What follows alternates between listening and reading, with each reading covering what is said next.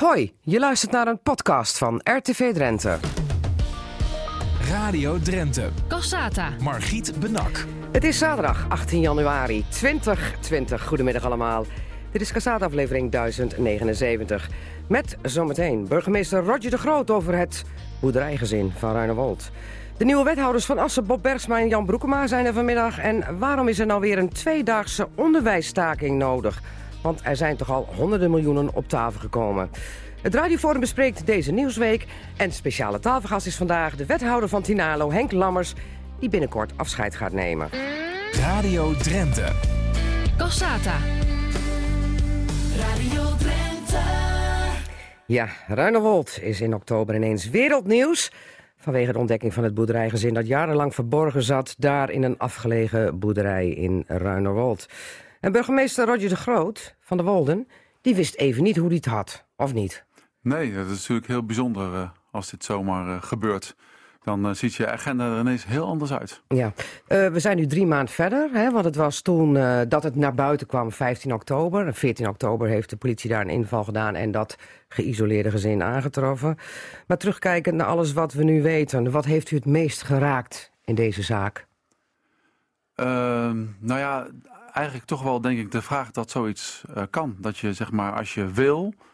Uh, zo lang dus ook gewoon onder de radar kan blijven. En ook gewoon echt helemaal niet in beeld zijn. Dat is toch wel heel bijzonder. Ja, maar dat is niet iets wat, wat u persoonlijk raakt, denk ik. Het is meer de, de vraag, de hamvraag. Hoe heeft dit zo kunnen gebeuren dat er negen jaar lang een gezin onder de radar blijft? Maar Ja. wat heeft u nou persoonlijk het meest geraakt aan dit verhaal? Nou, ik denk nou ja, toch wel de, eh, eh, dat het heel bijzonder is. Dus ik denk van hoe kan dit? Eh, en ten tweede eh, natuurlijk, eh, ja, wat doet het met, eh, met het dorp Ruinewold? Want Ruinewold is natuurlijk gewoon echt een fantastisch dorp. Waar gewoon echt eh, de, de mensen gewoon heel erg eh, goed met elkaar omgaan. Eh, waar gewoon echt hele mooie dingen gebeuren. Een ondernemend dorp. Nou, volgens mij ken je het dorp ook. Ja. Eh, afgelopen zomer was ik nog bij de, bij de optocht. En nou, dan weet je niet wat je ziet. Het hele dorp komt uit en het is gewoon echt een hele goede sfeer. En als ze iets met elkaar eh, op willen pakken, dan pakken ze het ook met elkaar aan. Dan is het eh, handen uit de mouwen en dan, eh, dan doen we dat. Dus ja, dan is dit natuurlijk, dat past daar niet in. Nu was er ook een optocht hè, in oktober in het dorp Ruinewold. En op de eh Broekhui- hoe moet ik, Buitenhuizerweg was er ook een Ja, optocht. van media. Een totale andere optocht. Ja, klopt, inderdaad. Ja. Doet het dan pijn? Nou, het is gewoon jammer. Je wil graag, eh, eigenlijk op deze manier wil je Ruinewold niet in, de, in beeld hebben, zeg maar. Je wil graag eh, op, een, op een andere manier. Ruinewold is gewoon veel meer dan dat. En de laatste tijd lijkt wel of Ruinewold alleen maar hierover gaat. Kijk, en dat is voor die Ruinewolders natuurlijk ook niet leuk. Die zijn het ook wel een keer zat. Ja, ja. En, en eh, ik heb nou hier het boek Spookhoeve Ruinewold eh, eh, op de tafel liggen. Heeft u het al gekocht en al Nee. ingezien? Ik heb het niet gekocht, dus ook niet gelezen. Ga ik ook niet doen. Waarom niet? Ja, ik heb er geen behoefte aan. Dat, eh, ik vind het sowieso eh, nou, wel een beetje apart dat dat eh, voor een rechtszaak uitkomt. Ook dat er blijkbaar informatie uitgelekt is wat volgens mij in vertrouwen aan niemand gegeven is. En dan vervolgens op deze manier zo naar buiten komt. Ik, vind het, eh, ehm, ik heb het belang voor ogen voor de kinderen, nou, de jongvolwassenen. En voor de inwoners, voor de buurt. En eh, dit draagt er wat mij betreft niet aan bij. Nou hebben de kinderen eh, naar aanleiding van dit boek ook gereageerd in een verklaring. Hè, van eh, wij voelen ons gekwetst. dat er dan toch met onze gevoelige informatie zo omgesprongen wordt. U kunt zich daar wel in verplaatsen. Ik kan me dat heel goed voorstellen. Ja, ik vind het ook heel erg voor hun. Ja. We gaan zo meteen uitgebreid verder over deze zaak praten... die ja, tegen wil en dank Ruinewold op de wereldkaart heeft gezet. Want het was eigenlijk over de hele wereld nieuws in oktober. En straks gaat het ook weer gebeuren... omdat komende dinsdag die rechtszaak eh, op eh, de rol staat... eh, voor de rechtbank in Assen. Maar eerst even naar een bekende van u, een oude bekende... want die is Zeker. tafelgast vandaag. Henk Lammers, oud-wethouder van de Wolden... Want jullie kennen elkaar goed, hè, Henk Lammers? Ja, we hebben in één college gezeten Ja. enkele jaren. Dus Ja. dan ken je elkaar meestal vrij snel, vrij goed. Ja, maar u zit niet vanwege het afscheid van de Wolden hier in Cassata. U zit hier, gek genoeg, want u woont in Zuidwolde... als eh, afscheidnemende wethouder van Tinalo. Want u bent eigenlijk een beetje buitenlandse wethouder eh, geworden eh, in Tinalo... komend vanuit Zuidwolde. Ja, zeker. Ja, zeker. Daar ontstond een probleem door de ziekte van de heer Wijbega. de wethouder toen, die na een kleine drie jaar ja, ziek werd. En het zag er ook niet goed uit dat hij snel zou opknappen. En toen heb ik de status van plaatsvervangend wethouder drie kwart jaar getorst. En toen werd ik drie maanden voor de verkiezingen nog even definitief wethouder. Maar dat, is, dat duurt dan maar een paar maanden natuurlijk. Toen mocht u echt aan het werk? Ja, en toen eh, heeft de CDA Tinalo eh, had mij eh, ruimschoots voor de verkiezingen gevraagd... of ik eventueel als zij in een coalitie zou komen nog eh, zou willen prolongeren. Oh, dus eh, u bent goed bevallen, zeg ik dan. Kennelijk. Ik had niet het idee dat ze ontevreden waren. Nee, nee. Maar u had het eigenlijk niet verwacht, toch? Dat ze u na de verkiezingen nog nodig zouden hebben. U was toch eigenlijk Nee. even tijdelijk ingevlogen? Ik had, eh, ik had met mijn vrouw thuis afgesproken... ik ga niet vragen om eh, verlenging eh, van na de verkiezingen...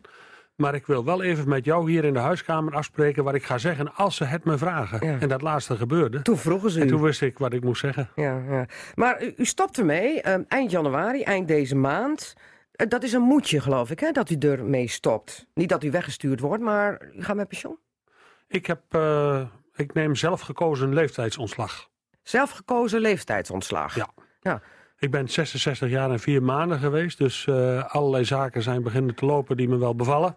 En daardoor is het nu denk ik wel een goed moment om zo halverwege de rit eh, eh, over te, te stappen. We hebben een goede stabiele... Eruit te stappen zou ik dan zeggen, niet over te stappen. want die stapt ja, niet over. te stappen naar een andere baas thuis natuurlijk. Hè? Oh, oh, nou, oh, is de vrouw de baas thuis? Eh, ik denk het wel. Ja.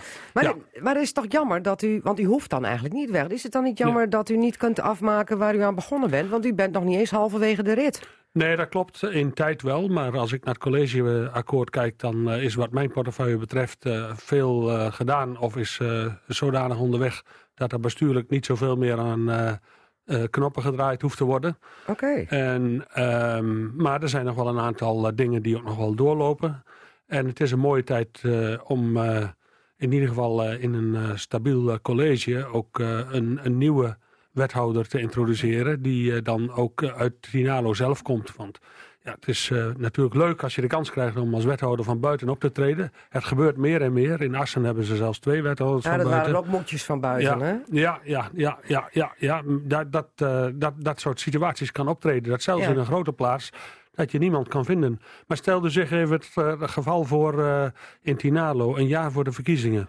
Ja. Wie gaat een jaar voor de verkiezingen zijn baan opzeggen om een jaar wethouder te spelen Ja. en dan vervolgens eh, een onzeker eh, perspectief? Dat, dat kan alleen maar als je een bepaalde leeftijd en een bepaalde eh, positie hebt, dat, dat je het hebben kan, zeg maar. Ja, ja, ja. Ja. En, en, en u kon het hebben. Ehm, u had zo'n positie. Alleen, je zou kunnen denken van... misschien is er nog wel een oud CDA-bestuurder in de gemeente Tinalo zelf... die misschien ook nog even de hand uit de mouwen kan steken. Die toch al achter de geranium zit thuis. Ja, maar volgens mij, eh, die hoef ik niet op te zoeken. Die moet CDA Tinaro Ja. zelf opzoeken. Ja, en en ze hebben mij verzekerd dat ze die niet hebben kun- kunnen vinden. Nee, dus. toen kwamen ze bij u uit. Ja. Maar ehm, u zei net even, want daar wil ik nog even op inprikken... eh, eh, in het stabiele college in Tinalo kan Hanneke Wiersma... want daar heeft u het over, nu instappen als wethouder. Zij is nu CDA-fractievoorzitter. Maar u weet dat het zomaar op een dag anders kan zijn. Hè? Dan is stabiel niet meer zo stabiel. Kijk bijvoorbeeld naar de buurman Assen. Daar stapt ook ineens een collegepartij eruit. En dan is het helemaal niet meer zo stabiel. Ja, dat eh, kan altijd gebeuren. Ik verwacht dat niet. Eh, maar eh, zekerheden die bestaan niet. En zeker niet in de politiek. Nee, zeker niet in Tinalo. Want het is toch wel een politiek grillige gemeente.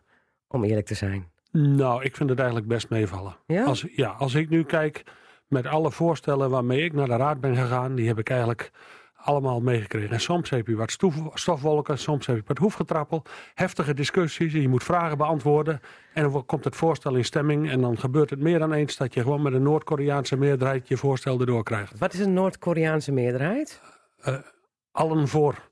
Allen voor. Ja. Nou, ik kan mij niet de dag heugen dat dat in Tinalo zo het geval was. Echt waar? Ik kan u de voorbeelden zo opnoemen. Oké, gaan we straks doen. Maar nog even, daar gaan we uitgebreid over praten. Over voorstellen die uit uw koken komen. Die het allemaal gered hebben. Of die nog op de rol staan eh, afgetikt te worden.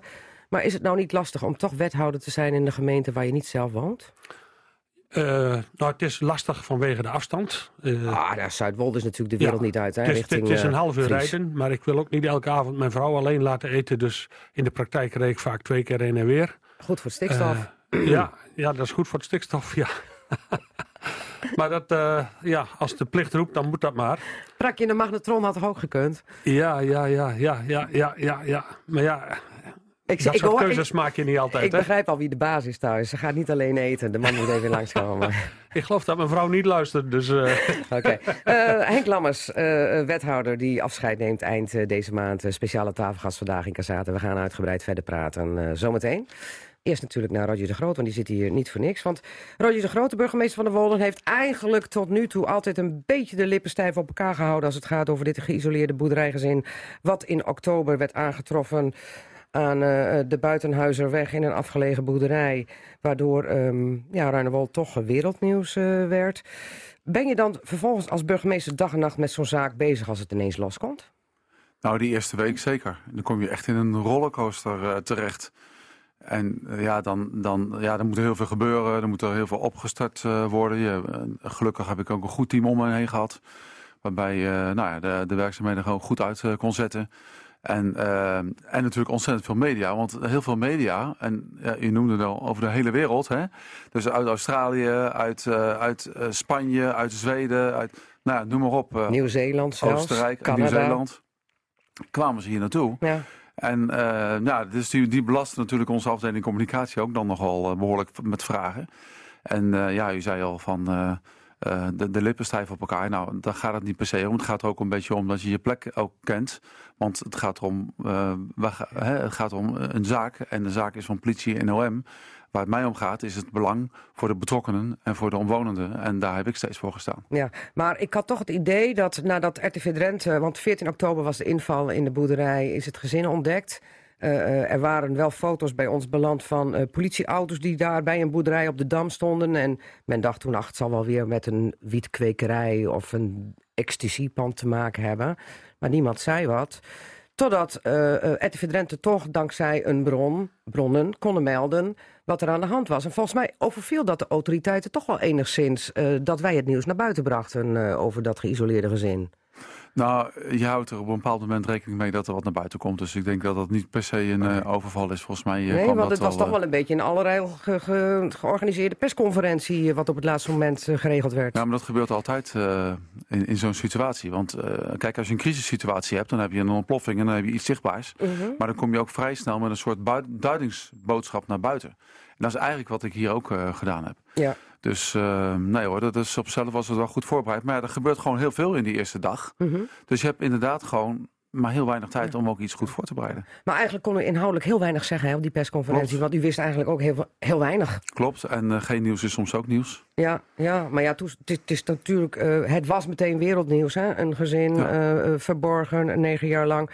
En als u nou terugkijkt hè, en u kijkt in de spiegel, zegt u dan tegen uzelf: Goh, Roger, had ik nou iets kunnen doen, eigenlijk beter kunnen doen, anders kunnen doen, waardoor dit gezin daar niet negen jaar verstopt had kunnen zitten? Nou, daar hebben we natuurlijk met elkaar echt wel over, over eh, nagedacht. We hebben ook gekeken van, nou, wat is er bij eh bouw- en woningtoezicht nog binnengekomen, bij belastingen, bij eh, basisregistratie personen. Ja, maar dat noemt, noemt u nou, hè, bouw- en woningtoezicht. Want uiteindelijk blijkt daar dus gewoon allerlei... eh, ik zeg het dan maar even, illegale bouwactiviteiten te hebben plaatsgevonden. Want eh, de klusjesman Oostenrijker eh, Jozef B. was jarenlang druk in de weer om die boerderij op te knappen en de schuren bij te bouwen. Dan denk ik, er zijn toch ook mensen van bouw- en woningtoezicht die dat op een of andere manier controleren. Dat klopt, alleen dan moet je natuurlijk wel eerst een signaal krijgen dat er ergens iets te controleren valt. Ja. Ehm, Er is en- niet een mannetje van bouw- en woningtoezicht die soms eens even door de gemeente met zijn busje rijdt om te kijken van, hé, hey, daar wordt gebouwd, zo gaat nee, het niet. Nee, zo gaat het niet. Eh, we hebben wel natuurlijk nog luchtfoto's eh, gekeken. Hè, want je kunt ook naar luchtfoto's kijken. Want we hebben natuurlijk teruggekeken om te kijken of we iets hadden kunnen zien. En de, de oudste bouwvergunning eh, stamt op, eh, eh, uit 1972. Ja, maar als En- niemand wat aanvraagt, dan Nee, kan precies. dat gewoon rustig doorgaan. Dan komt dat dus niet. Nou, dat, eh, op zelf gebeurt het vaker dat iemand gaat bouwen zonder eh, aanvragen. En dan moet je op een signaal reageren. Want als er Ja. een signaal komt van... hé, hey, eh, dit gebeurt in mijn omgeving, klopt dat wel? Ik heb Ja. er niks van gezien. Ja. Ja, dan gaan wij acteren. Ja, soms belt En- dan eens een buurman op en die zegt van... Ja. "Goh, mijn buurman die bouwt hier illegaal een tuinschuur, Nou, bijvoorbeeld. Bij, bijvoorbeeld. Dus dat signaal dat was er ook niet eh, als zodanig. En dan kijk je naar de luchtfoto's en dan zie je in de luchtfoto's... als het gaat om oppervlakte van de bouw... eigenlijk heel weinig eh, verschillen. En dat was ook geen aanleiding geweest. Nee. Dus ook geen signaal om ernaar te kijken. En als je kijkt van er gebeurt wat of er is wat gebeurd... Dan, en, en je weet, nou, er woont één persoon, dan weet je, er woont één persoon. Hè, er woont één persoon. Maar ja, eh, je hebt geen signalen dat er ook nog andere mensen wonen. Kijk, dus dat hebben we allemaal wel nagekeken van, hebben we daar iets gemist? Maar we hebben eigenlijk niet iets kunnen bedenken of iets kunnen constateren waarbij je signalen eh, genegeerd hebt waar je op af zou had kunnen Dus gaan. u zegt achteraf, kan ik mezelf niks verwijten. Ik vind dat we onszelf niks kunnen verwijten. En eh, de omwonenden, hè, want ik heb ook nog een buurtbewonersbijeenkomst gehad, ook direct al, maar ook later nog weer een keer. eh, hebben we ook eh, dat gevoel gedeeld met elkaar. Want eh, ook eh, omwonenden hebben zoiets van: Goh, hadden wij dat nou moeten ontdekken? Hadden wij nou iets gemist? Eh, hadden we er nou iets mee moeten doen? Dus ze voelen zich soms ook een beetje schuldig. Ja, eh, was helemaal. al. Want ik heb hier eh, eh, ehm, ook eh, Jans Keizer aan de tafel Ja, gehad. ja, eh, buurman die dichtbij, want die voelde zich schuldig. Hij zei, had ik iets moeten doen?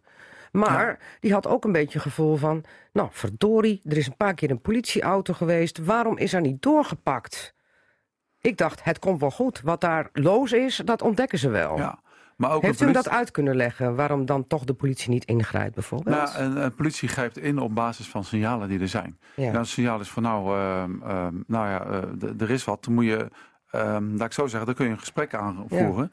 Maar je kunt niet zomaar naar binnen bij iemand. Ja, wij- ze, werden weggejaagd door eh, boze Jozef. Nou ja, dus eh, als je dan voor de rest geen signalen hebt dat er iets anders is dan, ehm, dan dus niet voldoende signaal zeg maar, om te Ja. kunnen binnentreden, dan kun je ook niet zomaar naar binnen treden. Ja, zo, nou, zo werkt het nou eenmaal. Maar dat was de veertiende wel zo, want toen wilde hij ook niet meewerken. En toen hebben ze uiteindelijk toch het gaas doorgeknipt en zijn zelf naar binnen gegaan. ja, nou ja, maar dat klopt. en toen Maar- hebben ze ook gezegd, er is geen huiszoekingsbevel nodig. Wat is dan het verschil? Omdat er toen natuurlijk iemand eh, eh, vanuit het huis, Ja, en dat was vreemd, want hey, hij was niet ingeschreven, hoe kan dat? ja. Dus er is wat aan de hand. We Dus, hebben het nou even dan- voor alle duidelijkheid over de 25-jarige zoon Jan eh, Jansson van D. Ja. dus dat was blijkbaar voldoende signaal om wel gelijk naar binnen te kunnen Oké, treden. dat was eh, voldoende hou vast voor de politie dat er iets loos was. Ja, zo werkt dat. Ja. Nou, en dan, dan gebeurt het allemaal. Hè. We hadden het al over eh, een optocht die ontstaat in Ruinewold. Die ontstaat ook aan de Buitenhuizerweg. Eh, eh, buren die overlopen worden. media die dwars door tuinen banjeren. S ochtends vroeg op de ramen lopen te bonken.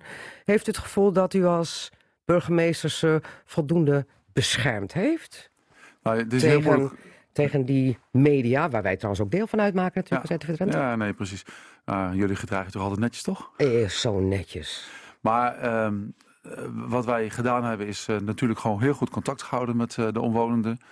Ehm, ook via een hele snelle verbinding, dus ook via een WhatsApp-groep.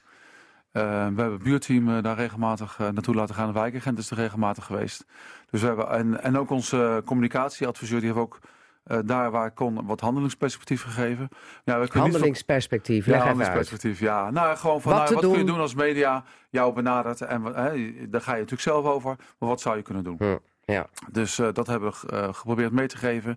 En ja, eh, ik denk dat de inwoners zich daar nou, heel goed op gered ge- hebben. Ja. Waar het niet dat het natuurlijk wel heel veel was voor hun. Ja. Hè, de hele buurt werd op dat moment gewoon eh, ge, ja, indoctrineerd, zou ik haast zeggen. Nou ja, platgelopen is misschien een beter woord. Indo- ja. Ze zijn er zelf bij natuurlijk om te zeggen of ze Ja. wel of niet willen reageren. Precies, en ik vind dat wat dat betreft hebben ze denk ik daar ook goed gedaan. Ja. Ehm, heeft u dan in dat soort dagen ook nog een speciaal lijntje met het onderzoeksteam? Omdat u als burgemeester bevraagd wordt natuurlijk. U zit op zo'n persconferentie, er worden vragen op u afgevuurd... waar u toch een beetje als burgemeester wat stamelend en stotterend antwoord op moet geven. Omdat u het eigenlijk ook helemaal niet weet. Nee, ik- Komen er dan tussendoor op een gegeven moment wel wat antwoorden... zodat u toch iets meer eh, een speelveld hebt waar u toch op antwoord op kunt geven? Nou, niet direct met het onderzoeksteam, maar we hebben natuurlijk wel de driehoek. Hè? Dus dat betekent de officier van justitie en eh, eh, hoofd van het basisteam, eh, die zit daar. Van de politie? Van de politie. En u? En daar hebben we met z'n drieën wel overleg over. En daar houden we wel zeg maar het totaalbeeld wel in de gaten. Maar met het onderzoek daar bemoeien we Mhm. ons niet mee. En daar doen we ook geen uitspraak eh, Nee, want over. du moment dat, gewoon- bijvoorbeeld die vader, hè, want eerst was Jozef B. de klus- klusjesman meteen in de boeien geslagen, omdat hij allemaal moeilijk liep te doen. Die wilde tegenhouden dat de politie het terrein eh, op zou. Ehm, die wilde niks, die werkte alleen maar tegen. Aanleiding was dat meteen oppakken. Pas later, twee dagen later, werd eh, de vader opgepakt. Wordt u daar dan van op de hoogte gehouden? Dat Ja. dat dan ook gebeurt? Ja, vlak Ja. van tevoren, ja. Oké, want de kinderen waren op dat moment met die vader op eh, een, eh, een recreatiepark eh, in Ruinen ondergebracht. Nou, toen al niet meer hoor. Nee, toen waren al verwijderd omdat de, de pers er weer lucht van had gekregen dat ze daar zaten. Begreep ik. Maar ehm, dan wordt u daarvan op de hoogte gebracht dat de vader is opgepakt. Ja. Maar dan wordt het ook lastiger omdat die kinderen toch helemaal samenklonteren met die vader. Dan komt u om de hoek kijken, denk ik, met zorg als Nou, de zorg, kijk, waar het ons om ging is dat de zorg goed geregeld eh, was. En Ja. de zorg was niet in de Wolden geregeld, was ergens erbuiten geregeld. Mhm. Dat kan net zo goed met iemand die moet ergens begeleid wonen of wat dan ook. Hè? Nou, maar eerst Dan even voor duidelijkheid, zaten, ze, zaten ze wel in de Wolden? Ja, dat klopt. Dus Ja. je voelt je verantwoordelijk voor. Ja, dus dat klopt ook. Maar eh, vervolgens ehm, laat je de zorg aan degene die de zorg moeten leveren. En eh, nou ja, dat was Wat voor is dat dat dan gezin voor instantie? De zorg? Wat voor, waar hebben we het dan over? Ik weet niet precies welke instanties dat, eh, dat eh, zijn. Maar eh, de, de, nou ja, wat ik heb begrepen is dat de zorg goed geregeld was. En dat degene die op dat moment daar moesten zijn er ook waren. Ja. En Heeft dat u- is voor mij belangrijk op dat moment. Heeft u zelf de kinderen bezocht? Ik heb zelf ze de kinderen niet bezocht. Nee, Nee, u heeft ze ook nooit gezien.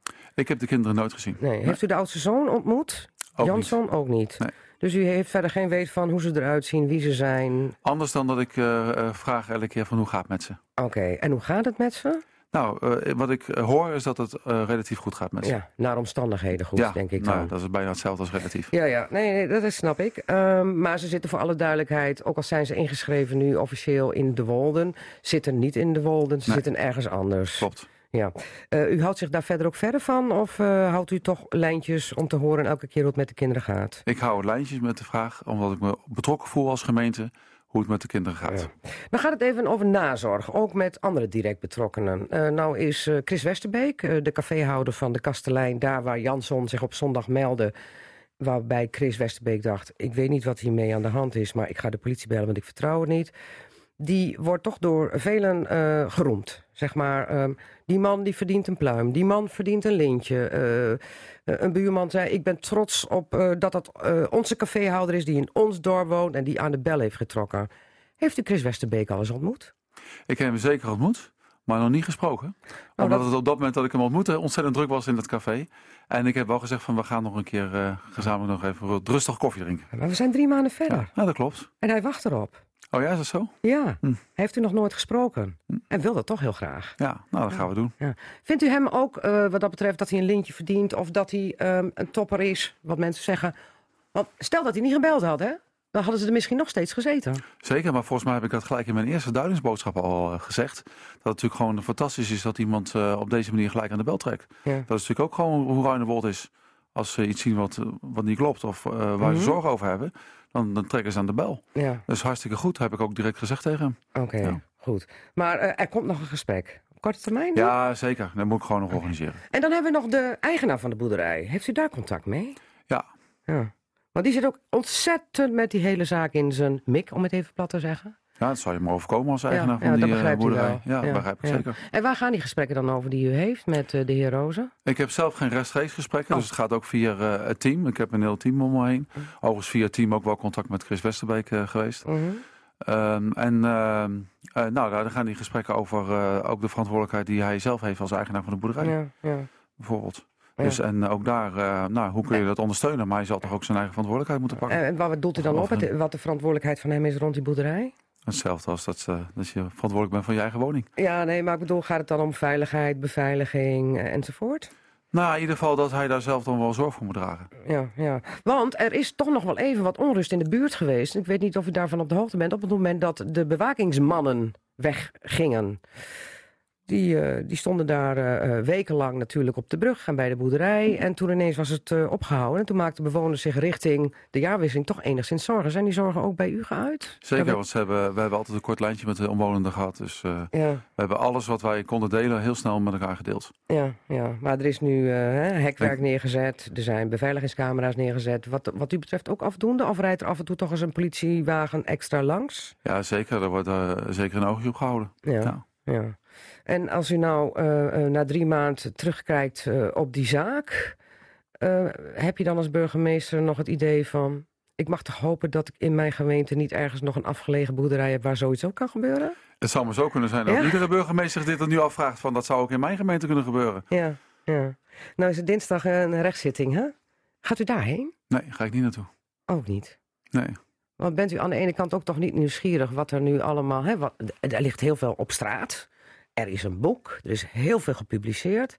Eh, eh, er is heel veel bekend geworden over de vader... waarvan we dan maar moeten aannemen dat het voor een groot deel klopt. Want hè, eh, iemand is pas veroordeeld als de rechter zegt... dit is mijn oordeel. Juist. Hoe kijkt u daarnaar? Nou, ik ben het, natuurlijk ben ik net, net als ieder ander heel nieuwsgierig en ben ik er ook, voel ik me daar ook betrokken bij. Maar ik hoor dan vanzelf zometeen de uitslag wel. Maar Ja. ik hoef daar niet te zijn. Nee. Be- Bent u eigenlijk wel geschrokken van wat er allemaal achter die zaak verder weg kwam? Want heel veel mensen zeiden in het begin heel eerlijk tegen mij... nou, Margriet, wat een tamtam over die boerderij. Is het nou zo erg dat iemand met zijn kinderen geïsoleerd van de wereld wil wonen? Maar als je kijkt wat er dan vervolgens achterweg komt... vrijheidsberoving, mishandeling, seksueel misbruik... dan wordt het verhaal wel steeds groter. Ja, nou ja, en dat is natuurlijk, eh, eh, dat is natuurlijk heel vervelend. Dus daar, daar schrik je natuurlijk van. Je hoopt dat de kinderen daar zo weinig mogelijk van hem mee hebben gekregen. En dat ze zo snel mogelijk met de hulp die ze krijgen... weer, een goede, eh, weer goed terug in de samenleving en, eh, een rol kunnen spelen. Eh, en ehm, ja, we hebben het elke keer over Ruinewold. Maar eh, het, het is, het traject is natuurlijk veel langer. Dus ik weet helemaal niet wat daar in de boerderij van Ruinewold heeft plaatsgevonden. Eh, er zijn ook andere woningen geweest waar ze eh, zijn verbleven. Dus ja, Ja, maar ja, daar, daar was de situatie an- eh, eh, anders. Want ze, zij woonden in Hasselt en daar zag de buurvrouw regelmatig de kinderen in en uit een auto gaan. Ja. Daar was men van op de hoogte dat er kinderen woonden. Hetzelfde geldt voor Zwartsluis, daar wist men het ook. Maar het gekke is dat zodra ze ja, eh in Ruinewold terechtkwamen, niemand wist ervan. Nee, dat klopt. toch? Dat klopt. Ja. Ja. Maar die kinderen waar we het over hebben, die zes, die waren dus ook gewoon niet ingeschreven. Ook nee, niet, nee, eh, dat weet ik. ook niet als baby, zullen we maar zeggen. Nee. En dan eh, zijn ze gewoon uit beeld. Ja. De zaak zal nog eh, lang nadreunen, denk ik, Ja, in dat denk ik ook. Het onderzoek loopt nog. Ja. Maar ik denk dat u als burgemeester hoopt dat het, nou ja, na dit jaar misschien klaar is. En dat Ruinewold dan weer op een andere manier in het Wat ik komt. graag wil, is dat die kinderen de, goede zorg krijgen. Dat ze weer goed in de samenleving eh, eh, een, een rol kunnen spelen.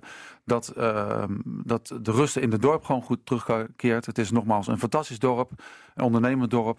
En dat die op die manier weer gewoon de, de rust in het dorp weer terug kan keren. En hoopt u onderhand nog een beetje met uw zoektocht naar geld voor de zorg... dat u daar nog een beetje geholpen bij gaat worden? Ja, natuurlijk. Ja. En waar klopt u dan aan? Eh, we hebben op, eh, ook eh, met het Rijk daar contact over. Ja, maar dat is al een tijdje geleden. Is er al een antwoord gekomen? Nee, dat is nog niet concreet. Maar het is ook heel moeilijk nu nog te bepalen van wie is waar verantwoordelijk voor. En Ja. welk type zorg. En, nou, ja. Ja. Want ik denk dat het ook nog moeilijk te bepalen is... wat voor zorg er straks allemaal nodig is... om deze kinderen weer eigenlijk gewoon terug te brengen in de maatschappij... voor zover je ooit kan spreken van gewoon. ja, dat denk ik ook, ja. Roddy de Groot, u zit er maar mooi mee, zeg ik dan. Of niet? Het kan je zomaar overkomen. Ja, goed. Dank voor dit gesprek. En eh, veel sterkte eh, met alles wat er nog gebeurt met Ruinewold. Dank u wel. Dankjewel. Radio Drenthe. Cassata. Margriet Benak. Ja, drie wethouders nu op een rijtje aan tafel. Het lijkt wel drie kleine kleutertjes. Zo. Ah, goedemiddag, heren. En dan eentje die vertrekt. Dat is de speciale tafelgast van vandaag, Henk Lammers... die als wethouder van Tinalo zijn laatste weken ingaat. En twee die hun eerste weken ingaan. Want ze eh, mogen flink aan de bak in Assen. Dat zijn Bob Bergsma van D66 en Jan Broekema van de SP. Want heren, met jullie komst is de bestuurlijke crisis in Assen weer bezworen. Of niet, Bob Bergsma? Ja, dat klopt. Daar gaan we vanuit. Eh, we gaan ervan uit dat wij de nodige stabiliteit weer eh, kunnen brengen in het eh, bestuur, politiek bestuur hier in. Assen. Ja, mag ik het zo zeggen, Jan Broekema van de SP, de plicht roept? Ja, wel een beetje. Ja, hè? Ja. ja. ja.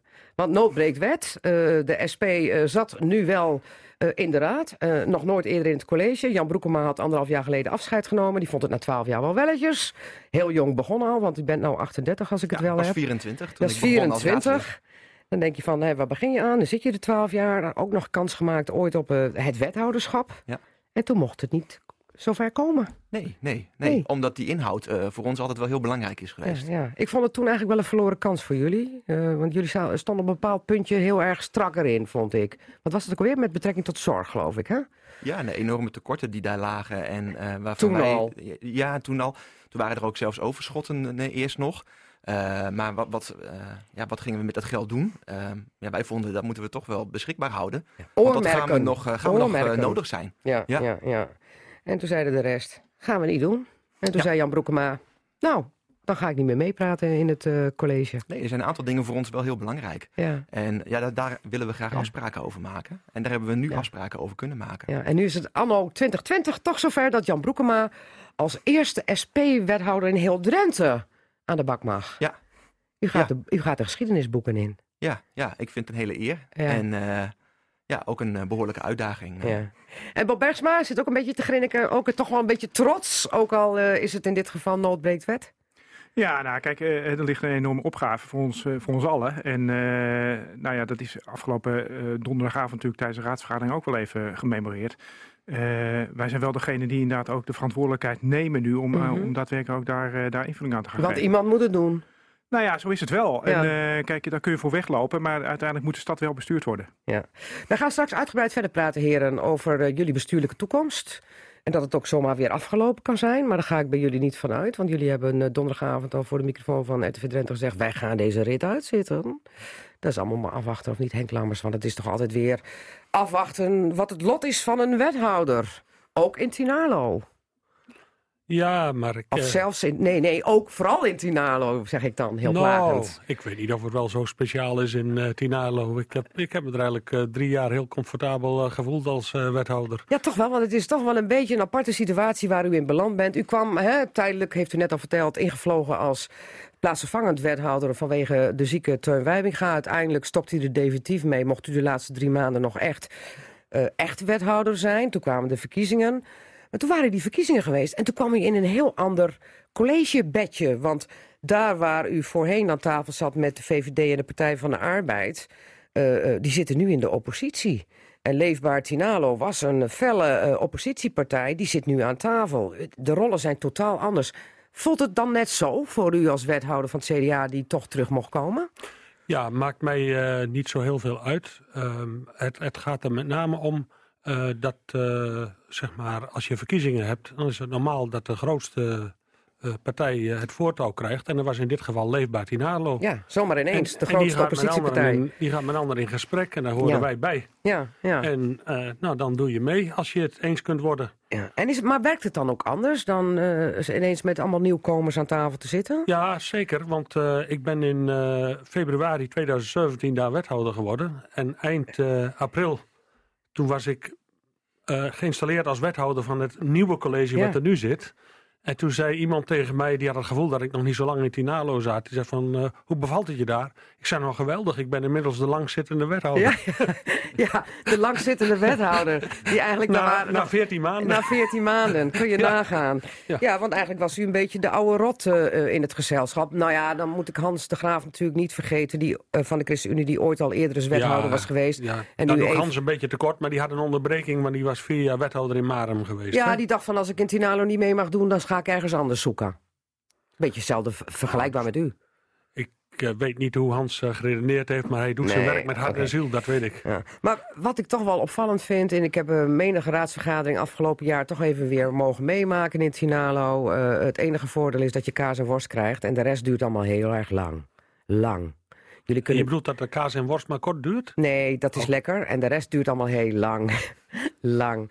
Je hoeft het woord supermarkt maar te, te noemen... en je vergaat het daar niet uren, maanden, maar jaren over. Krijgt u daar niet ontzettend jeuk van? Nou, het, uh, het valt wel een beetje mee. Want ik kijk uh, van vanaf wanneer ben ik erbij betrokken... en wat is er sindsdien gebeurd? En dan zeg ik van, er is nu in ieder geval actie... Er is een besluit genomen waar we mee verder gaan. Het zegt nog niks, want in Eelde-Wolde was er ook een besluit genomen voor een supermarkt. Maar dat is uiteindelijk toch met andere politieke constellatie weer niet doorgegaan. Ja, dat, uh, dat klopt. Maar ook dat verhaal uh, ligt nog uh, bij de Raad van State. Dus daar weten we nog niet hoe dat gaat lopen. Dat duurt dus lang. Maar het is inderdaad waar dat daar de, de Raad... Dat was een beetje een 11-12 meerderheid die heeft uh, een aantal besluiten genomen in de richting van de bestemmingsplanwijziging ja. die daar nodig was. Maar, en in de nieuwe samenstelling is dat net andersom geweest.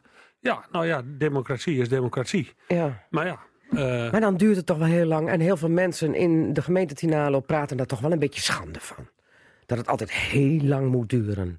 In Tinalo. Als je kijkt naar Zuid-Laren, het centrumplan, ook met die supermarkten dat gezeur. In Ealdewolde het gezeur. Ja, maar laat, laten we eventjes kijken naar uh, Zuid-Laren. Uh, er worden wel tien jaar gesproken. En nu hebben we in ieder geval een begin. Hm. De wethouder Kraaienbrink die gaat nu in onderhandeling met, uh, met de supermarkten.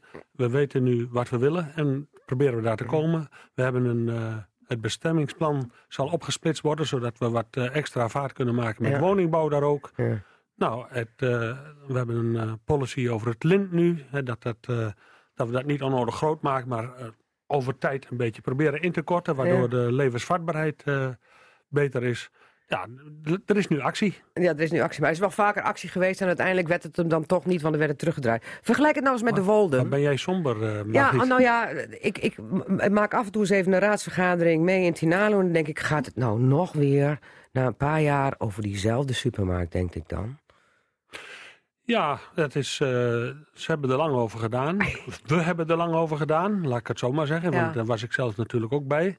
Uh, maar uh, ja, als ik kijk naar het eind van het vorige college... toen is er eerst onderzoek van Nekker van Naam geweest. Dat is gepresenteerd. Maar, maar we hoeven alles niet te benoemen. Ik constateer dat het gewoon lang duurt. En u beaamt het dat het lang duurt ik beaam dat er nu actie is en dat we nu snel vooruit gaan. Ik, moet, ik, zeg bij Tinalo dan altijd maar eerst zien, dan geleum. Ja, maar het gaat er niet om of een vergadering lang duurt. Het gaat om dat uh, het centrum snel verandert. En daar zijn we hard op weg nu. We gaan het zien. Uh, vergelijk het dus met de Wolden. Uw wethouderschap Tinalo en dan de Wolden, waar u toch vier nou, jaar de Wolden is, uh, is het grote verschil is, zijn allebei plattelandsgemeentes. Maar in Tinalo merk je toch wel wat meer dat de grote stad uh, om de hoek ligt. Ja. Met, met Regen, Groningen, Assen en dat soort zaken allemaal. En in de Wolde hadden we geen internationale luchthaven. Dat is ook een verschil. Ja. Maar het platteland is wel ja, eigenlijk het, hetzelfde voor een groot deel. Er zit heel veel kracht in de samenleving, zowel in de Wolden als in uh, Tinalo. Mag ik het zelf uh, zo zeggen dat de politiek in Tinalo wat grilliger is dan in het rustige De Wolden? Dan hebben we het niet over Ruinewold nou, hè? dat is even een andere zaak. Maar daar is het wat gemoedelijker. Ja, maar dat, je zit daar ook eh, in een andere deel van de provincie. En uh, de mentaliteit is daar iets anders. Ze zijn daar wat minder opvliegend, toch? Nou, dat wil ik niet zeggen. Ik denk dat er in Tinalo... Uh, ik, uh, ik, u hebt mijn ontslagbrief kunnen lezen, want die hebben we... Ik kan met alle 23 raadsleden van Tinalo uitstekend door één deur. Ik snap u wel hoor, u moet nog even twee weken en dan bent u pas daar echt weg. Dus dan kunt u gewoon vrijheid. Ik, zal, uh, ik, wil hier, ik wil hier over drie weken weer komen, maar vertel ik hetzelfde verhaal. Uh, Oké, uh, dan maar even naar Assen. Um, Waar het ook alles behalve crescendo was het laatste jaar. Drie wethouders, even in een nutshell hè. Drie wethouders sneuvelen in een jaar tijd. Eerst eentje van GroenLinks, Gea Smit, die bleek toch niet zo geschikt. Gewogen en te licht bevonden, vond ze zelf ook. Hè. Kwam zelf al snel tot de conclusie. Toen hadden we VVD-wethouder Roald Leemreis... die door zijn eigen fractie naar huis is gestuurd. Toen stapte Stadspartij eh, Plop het afgelopen najaar uit de coalitie. Dus ook wethouder Janna Boy. Dat waren er dus drie. En nu zijn we toe aan een college met een nieuw hoofdstuk, namelijk een vernieuwd college met vijf, vijf wethouders, jawel. Met Bob Bergsma van D66 erbij en Jan Broekma van de SP. Het was even in een nutshell, maar toen jullie nog aan de zijlijn stonden, wat dacht Jan Broekma toen? Toen dit allemaal gebeurde, in dat jaar? Eh, dat het, dat het heel rommelig uh, was en dat er uh, ja, enorm veel aan de hand is in uh, nee, bestuurlijk assen. Maar je ziet hem eigenlijk in heel Nederland wel. Uh -huh. Uh, vorig jaar geloof ik een recordaantal aan uh, wethouders en colleges dat gesneuveld is. Of ja, dat, huis zijn, dat wil ik zo ook nog even zeggen. 126 ja. van de um, 1411, 1411, moet ik even zoeken hoor. Ik heb het ergens staan, maar ja. het was nog net niet het recordjaar van 2004 uh, voorbij, zeg maar. Ja, het zijn er heel veel geweest. Ja, ja. En wat dacht Bob Bergsma? Want die woont in Assen, volgt dat natuurlijk ook als oud-raadslid op de voet. Ja, nou ja, kijk, ik kan me aansluiten bij de woorden van, uh, van Jan. Uh, kijk, rommelig. En uh, nou ja, kijk even terug naar, naar, naar de, de, periode dat ik ook in de raad heb gezeten. Acht jaar. Ook nou ja, in het college gezeten als partij natuurlijk, als D66. Ja. En nou, dat was uh, uh, uh, over het algemeen was het gewoon een hele stabiele periode. Nou ja, het heeft ook natuurlijk met de, met de verkiezingsuitslag te maken, waardoor meer versnippering aan de orde is. En, en dan zie je dat het, dat het toch moeilijk is om, mm. om, om een echt meerderheidscollege te gaan vormen. Ja, want het was nu, de meerderheid was de helft plus één, hè? Een krappe ja, meerderheid. Ja, ja, Vier wethouders. Maar dat wilde ook Bert Wiener van de ChristenUnie graag. Want die zei van, hebben we ook debat in de raad? Uh, uh, gewoon hè, voorstellen die we toch met de hele raad gaan bespreken. Uiteindelijk heeft Plop gezegd, we stappen eruit, want we vinden helemaal geen open bestuur. Jullie willen dat nu wel als nieuw college met vijf. En toen zei Plop deze week van, ja, papier is gewillig. Eerst zien, dan geloven. Wat zegt Bob Persma dan? Nou ja, kijk, daar hebben we natuurlijk ook over gesproken. Ook uh, de afgelopen weken, toen we met elkaar aan het onderhandelen waren. We hebben dat eerst wel eens even als eerste prioriteit naar voren gebracht. Hè? Want we moeten het gezamenlijk doen. En dat betekent, uh, we staan een enorme opgave. We staan onder preventief toezicht. Er moet een herstelplan komen. Miljoenen tekorten door de nee, WMO en jeugdzorg. Dat klopt. En, uh, en dat kun je allemaal wel leuk gaan doen allemaal. En de schouders eronder zetten als college. Maar daar heb je ook de raad bij nodig. En dat betekent dat we daar echt in moeten gaan investeren. Ook in de omgang. En dat we elkaar ook serieus moeten nemen. En dat is gunnen en gegund krijgen. Dus dat betekent ook inderdaad dat je in dat kader ook de oppositie ook, uh, ook mee moet nemen en ook die uh, bepaalde zaken moeten gaan kunnen. Maar had u de indruk, Jan Broekema, donderdagavond... dat uh, dit nieuwe college met vijf wethouders wat gegund gaat worden? Want de kritiek was van sommige partijen toch niet mals. Vooral niet van de weggelopen coalitiepartner Stadspartij Plop... die het allemaal maar heel mooi vond verwoord op papier, het nieuwe bestuursakkoord... maar dacht van, ja, het zal allemaal wel. Ik geloof er niks van. Ja, klopt. Um, maar ik heb ook een aantal nou, positief kritische reacties uh, gehoord. Uh, van CDA, van 50PLUS bijvoorbeeld. Um, ja, en papier is heel gewillig. Maar uh, um, we hebben heel duidelijk onze visie opgeschreven, onze ambities daarin mooi verwoord. Uh, en de hand uitgestoken. Uh -huh. En dat willen we echt wel heel graag gaan, uh, gaan waarmaken. Ja, maar Plop betwijfelt toch aan die uitgestoken hand. Zo van, ja, dat zouden we de afgelopen bestuursperiode... waaraan wij meededen ook gaan doen. Hè?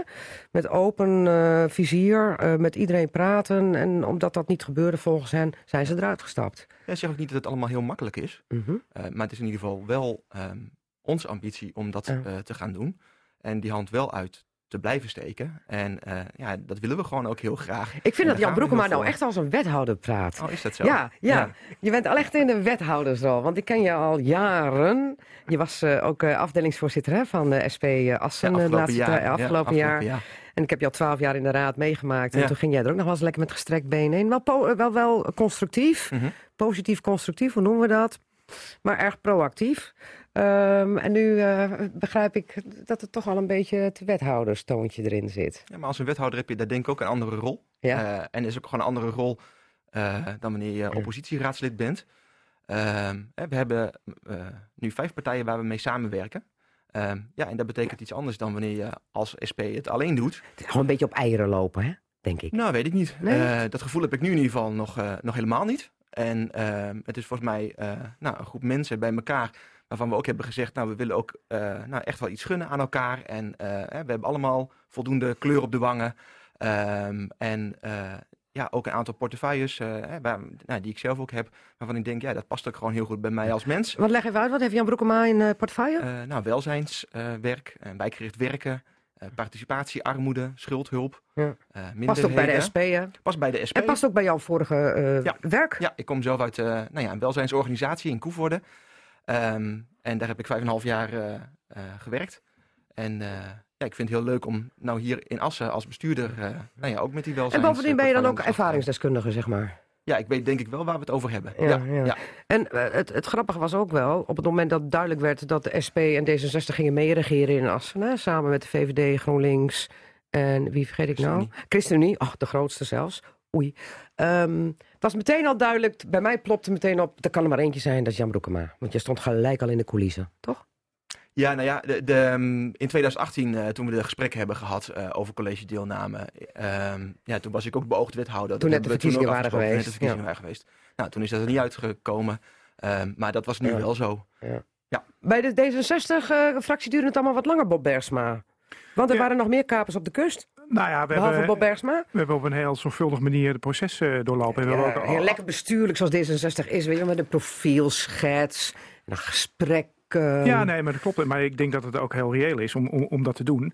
Uh, hè, en uh, wij hebben elke keer gezegd, zorgvuldigheid gaat boven snelheid. Ja. Nou ja, we hebben een wethouderscommissie ingericht en er zijn gesprekken geweest met bepaalde kandidaten. Nou ja, uiteindelijk ben ik dan voorgedragen. Er waren er drie, hè? Ik weet het niet. Jawel, dat ga ik niet er over. er drie. Dat wist je wel. Maar dat mag je niet zeggen, denk ik. Nee, ik weet het echt niet. Dus daar hou ik me ook niet mee bezig. Oké. Maar uh, Bob Bergsma deed uh, vorig jaar mee als um, kandidaat bij de lijsttrekkersverkiezingen voor het Drentse D66. Toen uh, won Annemarie Kleine Deters de strijd. Die trouwens ook al een tijdje ook zeg maar, een soort buitenlandse wethouder in Assen was geweest. Um, en in Westerveld. En oh ja, in Westerveld. En ze is afkomstig uit, uh, Emmen. uit Emmen, jazeker. Ja, ja, ja, en in Emmen. Um, dacht je nog van nou, oeh, die andere kleine daters die kan ook wel eens weer om de hoek komen kijken? Of dacht je dat niet? Nee, kijk, ik ken uh, André heel goed. En uh, André is wat dat betreft altijd heel, heel duidelijk en ook rolvast. En uh, ze zit natuurlijk net een half jaar ook in de, in de Staten. En daar neemt ze verantwoordelijkheid voor. En ieder maakt daarin zijn, haar, zijn of haar eigen af, afweging. Maar zij zei van ja, ik ga ook niet terug naar een plek waar ik al eerder geweest ben. Dus ik, nee, het had, ik weet dat ze had, graag had doorgewild. Dat als D66 meteen weer in de coalitie was gekomen. Dat, ja, dat, was een, dat was een andere situatie. Dat was meteen aansluitend aan, aan de periode dat zij ook wethouder was. Er was ook een heel reële geweest. En uh, nou ja, de situatie liep toen iets anders. En, en nu is Bob nou ja, de Bob. Dat klopt. Ja, ja, Bob is de Bob. Um, Bob Bergsma, wat is jouw portefeuille? Uh, ja, echt een beetje een D66-profiel. Dat is wel mooi wat Jan ook aangaf. Uh, we zitten met vijf partijen. En ieder heeft wat dat betreft een beetje langs nou ja, de, de, de, de, de zaken die echt mm -hmm. bij, bij hemzelf En wat is een D66-profiel? ja, dat is onderwijs, cultuur, sport, recreatie, toerisme, publieke dienstverlening, groen-grijs afval ook nog. Nou, en ik uh, ben van plan om daar een allerlei verzameling trouwens, die portefeuille. Ja, dat klopt. Maar, maar ik zie daar wel uh, mooie uitdagingen in om ook de uh, verbindingen te kunnen leggen. Okay. Tussen enerzijds onderwijs en cultuur, maar met, met, met afval en dat soort dingen kun je ook die verbinding wel gaan leggen. Maar heren, u kunt uw uitdagingen wel vergeten, want er zijn miljoenen tekorten. Jullie moeten een herstelplan maken. Straks gaan jullie bekvechten over wie wat moet inleveren en hoeveel. Of zie ik dat verkeerd, Jan Broekema? Nou, dat zal best even een spannende strijd gaan worden. We hebben natuurlijk ook al daar uh, afspraken over gemaakt, gesprekken al over gevoerd hè, tijdens de onderhandelingsperiode. Mm -hmm. um, maar ja, dat gaat uh, niet makkelijk zijn, denk ik. Mm -hmm. maar goed, we hebben daar ja, uh, nou, een heel prima afspraken over gemaakt. En dat is ons, ons fundament, zeg maar. En um, ik heb volgens vertrouwen in dat we daar ook gewoon goed uit, uit gaan komen. Oké, okay, dan zeg ik meteen Bob Bergsma. Ach, schat maar wat in cultuur, daar kun je niet van eten. Nou kijk, uh, iedereen zal uh, wat geven en moeten nemen. En, en dat betekent ook dat iedereen wat water in de wijn zal willen doen. En we hebben gezegd, we kijken uh, langs alle beleidsvelden. Dus dat betekent dat, dat er echt kritisch zal worden gekeken naar elke portefeuille. Het wordt weer met de stofkam erdoor. Nee, maar er moeten ook wel du du uh, duidelijke keuzes worden gemaakt. Maar ja, uh, we hebben wel een, een tekort weg te werken. Ja. En uh, nou ja, dat moet de komende maanden moet dat zichtbaar worden dat dat gaat lukken. Want nu, moeten jullie, nu moeten jullie als college het handje ophouden bij de provincie. Want ik heb al een brief gezien van het college van BNW. Hè. We hebben nu wel even heel netjes die fietssnelweg afgetikt in de raad. Maar we moeten het nog wel even vragen of de provincie het goed vindt. Nou ja, dat, dat, soort dingen. Dat, dat, is de formele, ja. uh, formele consequentie van het feit dat je uh, onder preventief toezicht staat. Betekent elke beslissing waar, uh, waar geld mee gemoeid is, nou ja, daar, daar gaat de provincie ook naar kijken. Ja, ja, eigenlijk is het toch wel een beetje schandelijk hè, dat je als provinciehoofdstad bij de provincie om geld moet bedelen. Of dat je het mag uitgeven. Ja, het is niet iets wat je graag wil. Nee. Maar ja, de noodzaak is wel gewoon zo. Hè. We hebben een beleidsarme begroting vast, vast moeten stellen. Ja. En de tekorten zijn zo groot. Ja. Um, en dat is ook niet iets waar Assen nou ja, volledig uh, zelf verantwoordelijk voor is. Gelet op uh, enorme tekorten, ook nou ja, vanuit Den Haag. Uh, ja, jeugdzorg en, ja. en taken. Dus, okay. Goed heren, flink aan de bak, nog twee jaar. En dat ga je redden, Bob Bergsma? Je zit er dit uit? Zeker. Uh, ik heb donderdagavond ook al aangegeven, we gaan de eindstreep halen. Ja. En uh, daar heb ik alle vertrouwen in. Ja, Jan Broekema ook? Zeker weten? Ja, tuurlijk, anders was ik er niet ingestapt. Nee, maar je weet nooit wat er om op je pad komt. Dus uh, ik zou maar oppassen in Assen, gezien de ervaring. Ja, maar daar heb ik wel vertrouwen in. Oké. Jan Broekema en um, Bob Bergsma, ik wens jullie heel veel sterkte de komende twee jaar. En we gaan jullie op de voet volgen wat er gebeurt in Assen. Tot zover het eerste uur van Casata. Zometeen het vervolg. Blijf luisteren.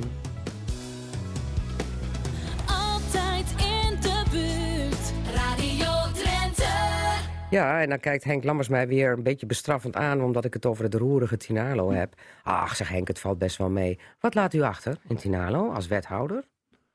Nou, ik uh, zal dan even mijn eigen uh, portefeuilles bij langslopen. Wat hebben we gedaan? We hebben uh, Alescon in tweeën gesplitst... en dichter naar de gemeente toegehaald Vroeger via de WPDA, de werkvoorzieningschap. We hebben, dat heet nu het werkplein Drentse A, waarmee ja. u samenwerkt met Arnhunsen. En Assen. Assen en dus Tinalo. Ja, drie gemeentes. De zogenaamde SDA-gemeentes. Uh, nou, even kijken. Dat eerste jaar dat ik wethouder was, een nieuw uh, afvalbeleid. We waren al uh, de laagste in Drenthe met ons afval, met ons grijsafval in 2018. En we hebben nu weer grote stappen vooruit gezet. Het nieuwe beleid slaat aan.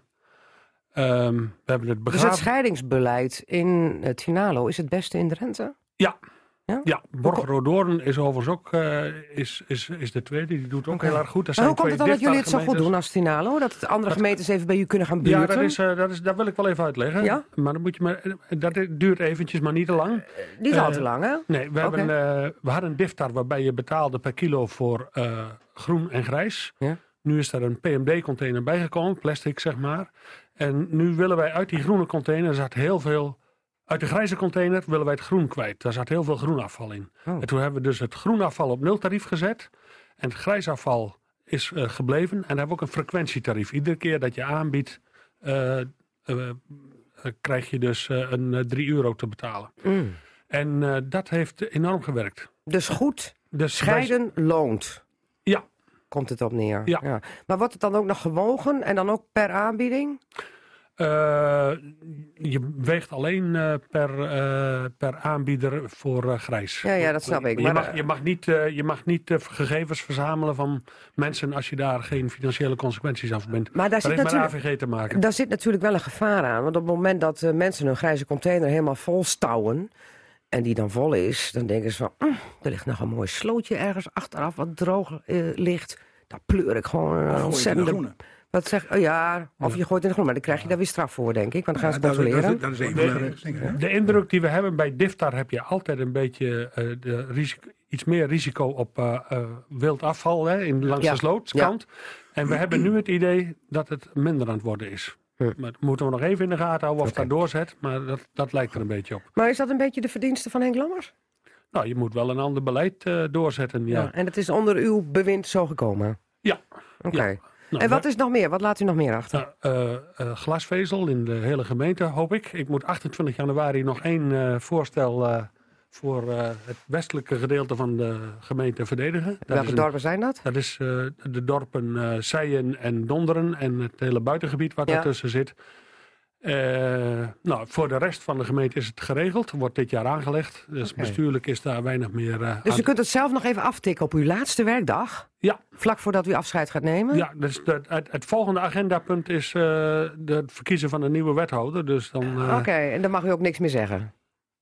Eh, daar niet. Nee. Nee, nee, nee. Nee, nee maar dat zijn dan toch de successen die u heeft geboekt in toch, nou ja, krap Ja. hoeveel tijd? Eh, Ja, eh, ja. Drie jaar tijd? Ja, en nou een ander succes, maar dat hangt er vanaf hoe je er tegenaan kijkt. Maar ik ben daar ingehuurd eh, ook met als missie van... als jij zorgt dat er in juli 2017 eh, de Raad van Tinalo geld beschikbaar stelt voor de luchthaven... dan heb je in ieder geval een belangrijk doel bereikt. Hm.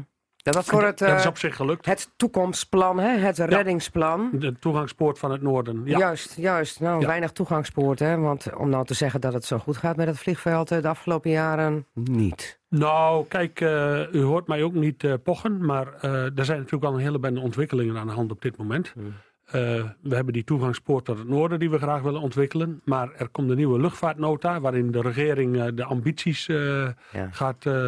stikstof speelt er nu doorheen. En niet te veel over En- zeggen, en maar dat gaan we straks in het forum En bespreken. we krijgen straks ook nog te maken met een nieuwe herindeling van het luchtruim. Er komt als het ware een nieuw Ja. nationaal bestemmingsplan luchtruim. Ja, ja. En dat zijn allemaal ontwikkelingen die, eh, die eh, ook eh Eelde aangaan. Mhm. En eh, wat we wel gewonnen hebben is dat er in de Tweede Kamer is er een motie aangenomen met een meerderheid van 143 voor en 7 tegen. Om de internationale luchthavens die niet bij de Schipholgroep horen, dat zijn Maastricht en Eelde, dat die wel al- als één systeem beschouwd worden. En de vraag is nu van wat gaat dat voor ons betekenen? Want daar heb ik nog geen antwoord op. Maar achteraf bent u natuurlijk dolgelukkig dat u dat in 2017 nog even gefixt heeft. Want nu Leefbaar Tinalo in het college zit en ook GroenLinks, was u dat niet gelukt. Zeg ik heel Eh, stout. nou, u stelt het iets eh, zwarter voor dan, eh dan ik GroenLinks wilde zelfs van de Le- aandelen Le- af. Leefbaar Tinalo heeft gedeeltelijk voor geld voor de luchthaven gestemd in 2017. Oh, toen toch wel? Ja, zeker. Oh, ja, ik, oké. ik, ik, hou me, ik hou mijn zaakjes wel bij je, Margriet, Ja, hoor. ja, ja, ja. Ja, Oké, goed. Ehm, eh, en, en, en wat is nou waar u het meest trots op bent? U mag één ding noemen. Ja, ik vind uh, glasvezel uh, vind ik, uh, dat vind okay. ik geweldig. Oké. Ja. En, en, en um, zijn er nog zorgpuntjes voor uw opvolster Hanneke Wiersema... die na u aan de bak mag voor het CDA in het ja, college? Ja, er is nog een fietssnelweg die afgemaakt moet worden... maar belangrijke stappen zijn al gezet. Alleen het tracé bij Vriesebrug moet nog bepaald worden. Daar komen voorstellen. Nou ja, Assen heeft het nu ook afgetikt... maar ook al waren er wat partijen tegen... Ja, maar in Assen ging het om veel grotere bedragen dan in Tina. Ja, jullie zijn maar een paar ton kwijt, hè?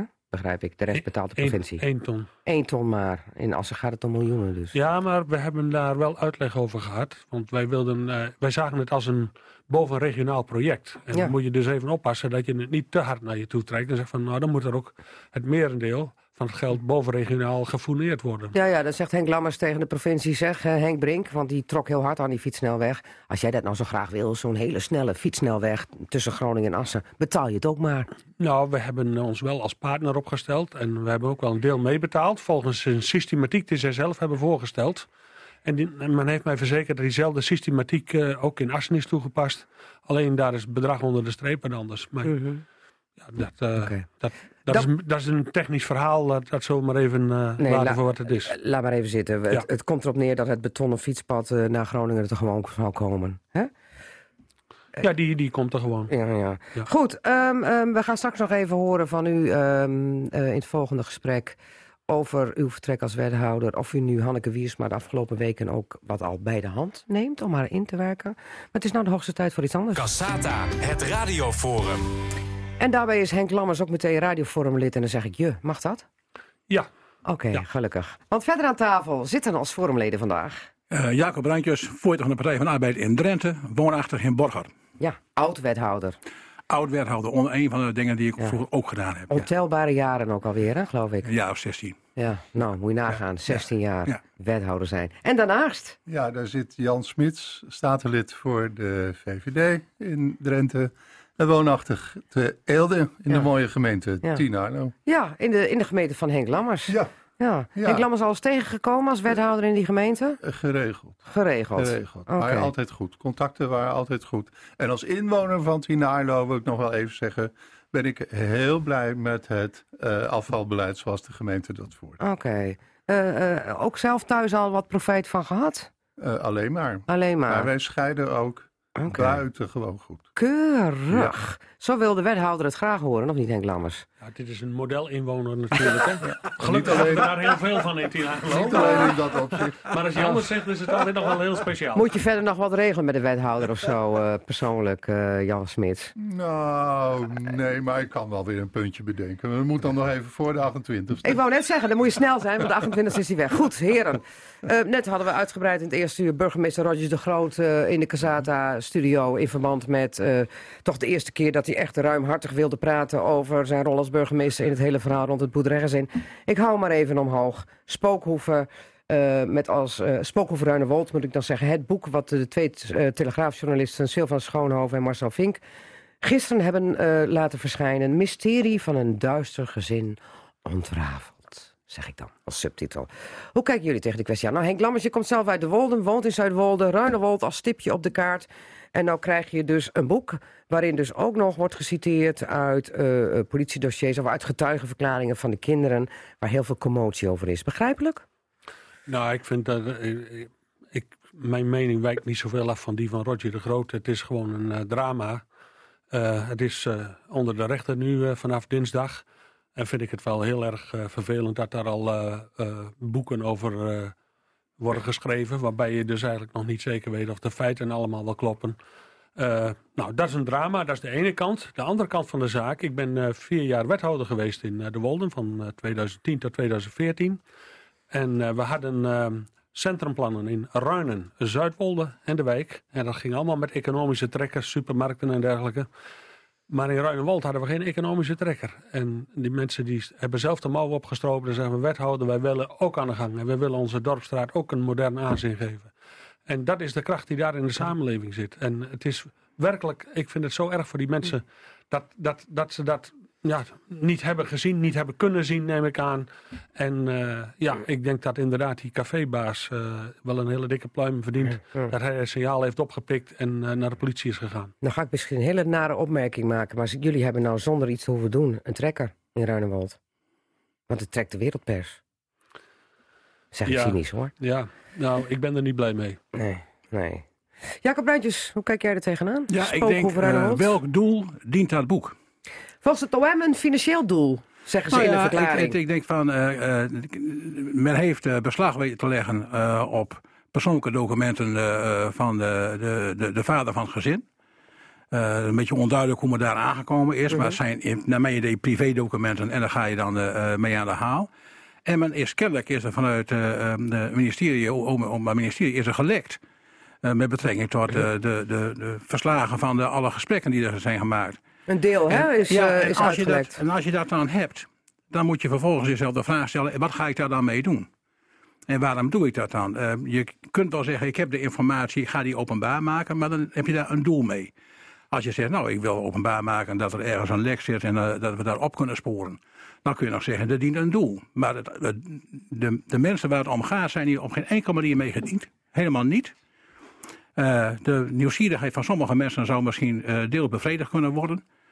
Maar verder heb je er voor mij gewoon helemaal niks aan. Zij zeggen dat het een beeld geeft van de hoofdverdachte in deze zaak, de vader Gerrit-Jan van D. Ja, en? Nou, waar iedereen toch wel nieuwsgierig naar is. Ja, dus nieuwsgierigheid bevredigen. Ja. En daar kun je dan geld mee verdienen. Dat Ja. is zo werkt het. En ik heb zelf ook wel in dubio gestaan hoor, want toen zij daar het publiceerden, toen dacht ik, goh jeetje, ze hebben het strafdossier, hoe kan dat nou? Dat mag helemaal niet. Rijksrecherche zo- onderzoekt het ook. Het Openbaar Ministerie heeft even een dag na moeten denken. Kwamen toen uiteindelijk met de verklaring, dit kan niet. Dit schaadt de slachtoffers, eh, de betrokkenen en niet alleen de kinderen, maar toch ook de verdachten. Ehm, dit kan niet, hè? want het is namelijk getuigenverklaringen, daar wordt uit geciteerd. Terwijl die eh, kinderen dat in vertrouwen afleggen en die lezen het dan terug. Je kunt niet lezen welk kind wat heeft gezegd, maar je leest het wel terug. Als ik het nou in handen zou krijgen als journalist, dan had ik misschien wel hetzelfde gedaan. Misschien terughoudender, in overleg ook met de eindredactie, maar ja, je handen jeuken wel als journalist dat je Maar zo ineens een strafdossier nou, ik heb krijgt. dezelfde vraag gesteld. Welk doel dien je dan? De nieuwsgierigheid bedwingen van mensen en om meer aan de weet te Nou, komen bedwingen, over zou deze goed, zaak. bedwingen zou in dit geval goed zijn. Ja. Jan Ja, Smits, nou ja, hoe kijk dat- jij er dat- dat- tegenaan? Dat heeft ook met journalistieke ethiek heeft dat te maken. Dat, is, dat zijn twee lastige woorden in één zin. Ehm, maar in het algemeenheid, ik, ik ben het eens met wat Jacob zei, maar ik wil één ding daaraan aan, eh, voor afmelden. Als er een boek verschijnt waarvan je zegt de, de inhoud is discutabel, dan vind ik eigenlijk dat je er in de media niet zoveel aandacht aan moet schenken. Want alle media-aandacht die leidt tot een stimulans voor de verkoop van het boek. Ja. En dat is nou eigenlijk net niet wat je wil. Eh, eh, Nou ja, ik bedoel dat het, dat het OM zeer ontstemd is. Ehm, ehm, er is ophef. En Ja. ophef rond een boek geeft altijd toch een impuls eh, om het te kopen. om eerlijk te ja, zijn. dat, is- dat is waar. En dat, in, in, dit geval en in heel veel andere gevallen betreur ik dat. Eh, het, het boek is discutabel. Eh, eh, de, de, de kinderen zijn het, eh, zijn het slachtoffer eh, hiervan. Eh, moet je allemaal niet willen. Dus dat punt van die journalistieke ethiek waar, waar ik mee begon, eh, dat, dat, dat weegt wel degelijk. Welk doel dient dit? En Ja. aansluitend op wat Jacob al zei. Ja, en jullie zeggen het dient geen enkel doel. Nee, Oké. Jullie gaan het ook niet lezen? ik, ik ga het niet lezen. Geen van allen? Nee, ik hoef het niet te lezen. Nee. Ah, Oké. Goed. Ik, ga, ik ben heel eerlijk, ik ga het wel lezen, maar dat hoort ook een beetje bij Nee, mijn maar het taak als zou ook zonde zijn van mijn geld om het dan uit te geven. En dan de gedachte dat degene die geschreven hebben weer eh eh, glimlachen op weg naar de bank gaan. Dat, eh, dat, niet. En gaat het niet heel erg ver dat het Openbaar Ministerie suggereert dat het om financieel gewin gaat? Want dat hebben ze in de verklaring gezegd. Nou ja, dat, Het, het, het, eh, eh, het dient ons, wat ons betreft geen doel, eh, of het moet uitsluitend zijn om het financieel gewin. Nou ja, ik, het Openbaar Ministerie raakt ja, iets aan iets waarvan ik denk, ja, wat zou het anders kunnen zijn? Ja, oké. Ja, kijk, ik vind, ik vind financieel gewin als liberaal. Ik vind dat niet het ergste wat er is. De samenleving draait voor een groot deel om, om financieel gewin. En op zichzelf is dat helemaal niet erg. Als jij iets op een integere manier doet, dan mag je daar best wat geld aan verdienen. Dat vind ik, dat vind ik geen enkel Ze bezwaar. slaan er een slaatje uit. Nee. niks tegen op eerlijke winst. Eerlijke winst is, is prima. Maar dit, dit suggereert slinksheid. Dit suggereert lekken van gevoelige informatie. Wat helemaal niet mag. En daar moet je geen geld aan willen verdienen. Dit is geen eerlijke winst. Nee. Als je dan een OM... het, het, het wakkert alleen de sensatie aan. Ja. Eh, echt waardeloos. Oké, goed. eh, laten we dat dan gezegd hebben over het boek Spookhoeven Ruinewold. Eerst eh, eh, dan maar eens het stikstof. We hadden het net al over gehad en ik had Henk Lammers al even plagerig in het eerste uur gezegd... Van dat hij heen en weer reed nog even naar het huis, naar Zuidwolde... om vervolgens weer terug te rijden naar de Raad. Nou, dat is niet zo goed voor stikstof, uh, Henk Lammers. Maar er was deze week uh, een advies van Remkes en die luidde... Groei luchtvaart aan banden. Maar heel veel mensen interpreteren dat dan. Zie je wel, Lelystad hoeft niet door te gaan, niet, niet openen. Mm. En daarvan heeft Remkes toch duidelijk gezegd... nee, dat zeg ik niet, maar als je Lelystad door wil laten gaan... moet je zorgen dat je ruimte creëert in de stikstof. Moet je, misschien moet je maar een paar boeren opkopen daar in dat gebied. Hoe kijken jullie daar tegenaan? Nou. Henk Lammers, kansen voor Eelde. ja, wordt gezegd. Ja, het gaat nu eerst even over die uh, stikstofproblematiek. Uh, het is uh, zeg maar in de totale hoeveelheid stikstofverbindingen zijn het, hè? Waar we het over hebben. die, die in het milieu komen. Die komen maar voor een heel klein gedeelte uit de, uit de luchtvaart. 1 procent. Ja, maar ik denk dat, dat Johan Remkes een hele verstandige man is. En die zegt van, wij gaan dit ook met de met de mensen die veel meer stikstof uitstoten, gaan wij dit niet goed krijgen als niet iedereen naar verhouding bij gaat dragen aan de oplossing van het probleem. Ik denk dat dat een, heel, een hele goede en verstandige benadering is. En um, ja, uh, ik, uh, ik, ik ben werkelijk benieuwd of Lelystad wel of niet uh, open gaat. Ik denk Want als Lelystad niet open gaat, dan is dat goed voor Eelde of niet, Jan, Henk Lammers? Nou, dat weet ik ook nog niet. Nee? Dat is allemaal heel ingewikkeld. Oh. Heel ingewikkeld op dit moment. Ik, ik geef al aan, er is niet alleen een stikstofproblematiek. Er is een problematiek van wat willen we met de luchtvaart in Nederland. Ja. Er wordt een luchtvaartnota geschreven. Dus een hele belangrijke nota waarin we zeggen wat we willen. Ja. Althans, het Rijk, op rijksniveau. Mm -hmm. En uh, er is uh, al een nota detail en rijkwijd... Maak het niet ingewikkeld. ...verschenen over hoe de, het luchtruim ingedeeld zou worden in ja. Nederland vanaf 2023. Ja. En nou ja, dat is, dat is ook iets van hoeveel ruimte is er voor alle okay. vliegvelden. Oké, okay, maar ze zeggen wel eens de een zijn dood is de ander zijn brood. Met andere woorden, zou je denken nu met dit advies... laat Lelystad lekker niet doorgaan, dan heeft Eelde de profijt van. Die heeft nog ruimte, die heeft een milieuvergunning... En Eelde gaat niet zo lekker de laatste tijd. Is nogal eens wat kwijtgeraakt aan verbindingen. Laat maar komen. Zeg je dat? Nou, ik, Want je bent nu nog aandeelhouder, hè? Dat, ja, maar van de luchthaven. Dat, dat, dat hang, ik, dat hang ik hier niet aan op. Uh, wat ik uh, veel belangrijker vind is dat de Tweede Kamer heeft vastgesteld, wat ik daarnet zei, dat ja. Eelde en Maastricht deel uitmaken van het systeem ja, wat, samen met de maar Schiphol. Wat betekent dat praktisch? wat betekent dat praktisch? Dat is nou de vraag. Dat gaat onze nieuwe directeur uitzoeken. Oké. Okay. En die moet in overleg. We hebben al goede contacten met de Schipholgroep. En daar moet wat uitkomen. Oké. Okay. Maar uh, biedt het perspectief, Jan Smits? Nou, kijk. Stel nou dat Lelystad niet door zou gaan. Dat, die ja, we zeggen stel dat, hè? Die, ja, die kans is niet zo groot volgens mij. Maar gesteld dat. Nou, nog dat niet is, dit jaar in ieder geval. Ik, dat is natuurlijk niet slecht voor Eelde. Nee. Uh, wij hebben als provincie uh, een jaar of wat terug hebben wij gezegd... wij gaan, wij gaan investeren in Eelde. 40 volgens, miljoen? Ja, volgens een, een, een, een, een, een tienjarenplan. Mm. En we hebben ook naar Eelde toe het, het nadrukkelijke signaal afgegeven van... grijp je kansen. Mm. Benut je kansen, benut je mogelijkheden. Daarvoor is Harm Post een tijdje ingehuurd... om ja. dan te ontdekken welke kansen liggen ja, er. Ja, dat weten we allemaal. Maar nu even naar voren. Toen hadden we het stikstofellende nog niet. Het is het nu wel... Kun je dan met droge ogen als Drents bestuurder zeggen en politicus... Oké, okay, we hebben een stikstofprobleem. Uh, in uh, Lelystad uh, draait het misschien de nek om, of nu, op den duur, of, of in ieder geval dit jaar gaat nog niet open. Laat maar komen in Eelde. Ja, ik vind, ik vind dat, dat gerechtvaardigd om dat te doen. Wetend dat de bijdrage vanuit de luchtvaart aan de stikstofdepositie niet al te groot is. 1% had ik al gezegd. dat, er, dat, dat Schiphol helemaal vol loopt. Mm -hmm. Dat je daar toch een oplossing moet vinden. Is en het niet alleen voor en dat Schiphol. steeds meer mensen toch voor vakantievluchten kiezen? Ja. En, maar dan is het ook, is niet alleen voor Schiphol, dan is het wel voor de bewoners rondom Schiphol. We hebben in Eelde de mogelijkheden, we ja. hebben in Eelde de ruimte. Ik vind dat geoorloofd onder die omstandigheden. Ja. En met oog voor de stikstofeffecten om te zeggen, ja. Eelde, grijp je kansen. Nou, Volen staat al in de startblokken, denk ik dan. Of ja, niet, Jacob ze weten waar ik woon. Oké, okay. Jacob Bruintjes, hoe kijk jij er tegenaan? Nou, uh, uh, Sherlock Holmes heeft al een keer gezegd, het is een grote fout te speculeren voordat je over alle gegevens beschikt. En ik denk... Uh, Wij lopen nu weer voor de troepen ja, uit. dat vind ik wel. Want ik vind, uh, kijk, uh, Remkes is wel een van de liberalen die positief in mijn boekje staat. Omdat hij namelijk altijd al heel duidelijk is. Niet nu de laatste twee jaar, maar dat doet hij al heel lang. Want Maar er zijn niet zoveel liberalen die positief in jouw boekje maar staan. hij- nou, Remkes wel, want hij- hij- de man zit zo in elkaar. En die is duidelijk en helder. En hij heeft gewoon gezegd van, nou, dit zijn de grenzen. En binnen die grenzen kun je bewegen. En als je eh, dat niet kunt, heb je een probleem. Dus dat moet nu uitgezocht Ja. worden.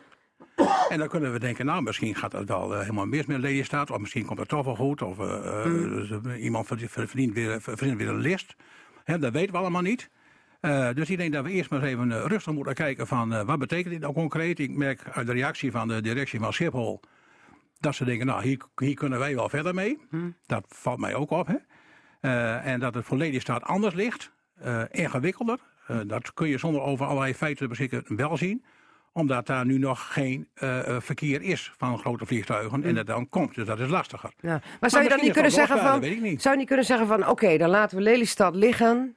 Hè, waar het ligt. Laten we zo... eh Eelde is er ook nog. Nou ja, ik denk dat er dan nog wel een aardig bedrag afgeboekt moet worden. Volgens mij is er al een paar honderd miljoen geïnvesteerd in Lelystad. En, eh, dus dat, is ook dat te makkelijk gezegd, zeg Nou maar. ja, de- de- als ik zie hoeveel discussie er was over 40 miljoen investeren in Eelde. de, Lelystad zit al veel meer geld in volgens mij. Dus men zal niet zo Oké. 1, 2, 3 zeggen, nou ja, ach, laat maar. Maar toen, het- toen er al heel makkelijk in een bijzin aan toegevoegd werd van eh, hè, de, de luchtvaart moet ook inleveren. eh, eh, Lelystad hè, wordt, wordt, wordt penibel. Maar je kunt ook altijd nog een paar boeren uitkopen. Nou, Henk Lammers, eh, dat is, ja, kijk, dat kan er wel heel snel achteraan. als je sti- eh, sec naar het stikstofprobleem kijkt, dan, kan, dan kunnen die luchthavens dit wel hanteren.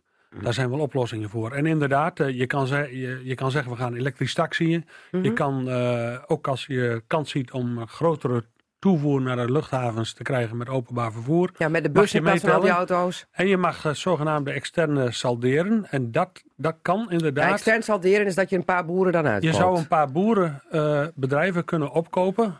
En dan heb je ook een, een stikstofwinst. Die, maar dat doet Schiphol alleen maar om die dan vervolgens weer in te vullen. Maar dan hè? zeg ik, kwaaien kun je de boeren niet krijgen. Want die vonden het al onterecht dat er heel veel bij hun op het bord kwam hè, met die stikstof. Die zeiden, kijk naar de luchtvaart. En er wordt naar de luchtvaart gekeken. en dan zegt iemand al heel nou, snel, daar ben ik- koop die ben ik- boeren daar ben ik- daar Ja, ben ik het niet mee eens. De opkoopregeling Het moet voor de- vrijwillig zijn. De opkoopregeling voor de vakboeren is overtekend. Oké. Er zijn heel veel, eh, eh, eh, honderden extra boeren die zeggen... nou, als we een goede regeling kunnen krijgen, dan doen we dat gewoon. Dus Oké. daar moeten we het niet zo ingewikkeld over doen. Maar of de vraag is hoeveel boeren je dan waar moet uitkopen... in de omgeving van Lelystad om dat vliegveld open te krijgen... Hmm. dat is een feit, daar beschik ik niet over. Nee, nee. En wat zegt Jan Smits dan?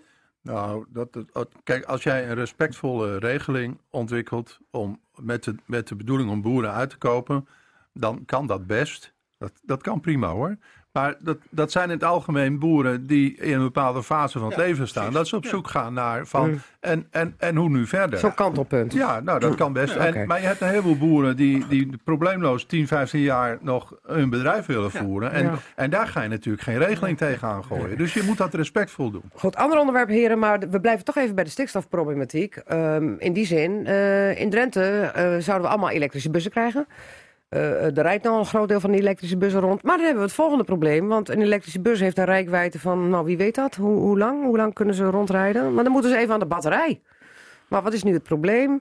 Mensen die bij zo'n laadstation wonen, die willen niet zo'n laadstation. We hebben deze week op RTV Drenthe voorbeelden gezien van Annen en van Lee. En daar eh, kan de elektrische bus niet laden. Want dan is een buurman die zegt van ik wil niet zo'n eh, bus daar tien minuten hebben staan eh, laden aan een, eh, aan een paal.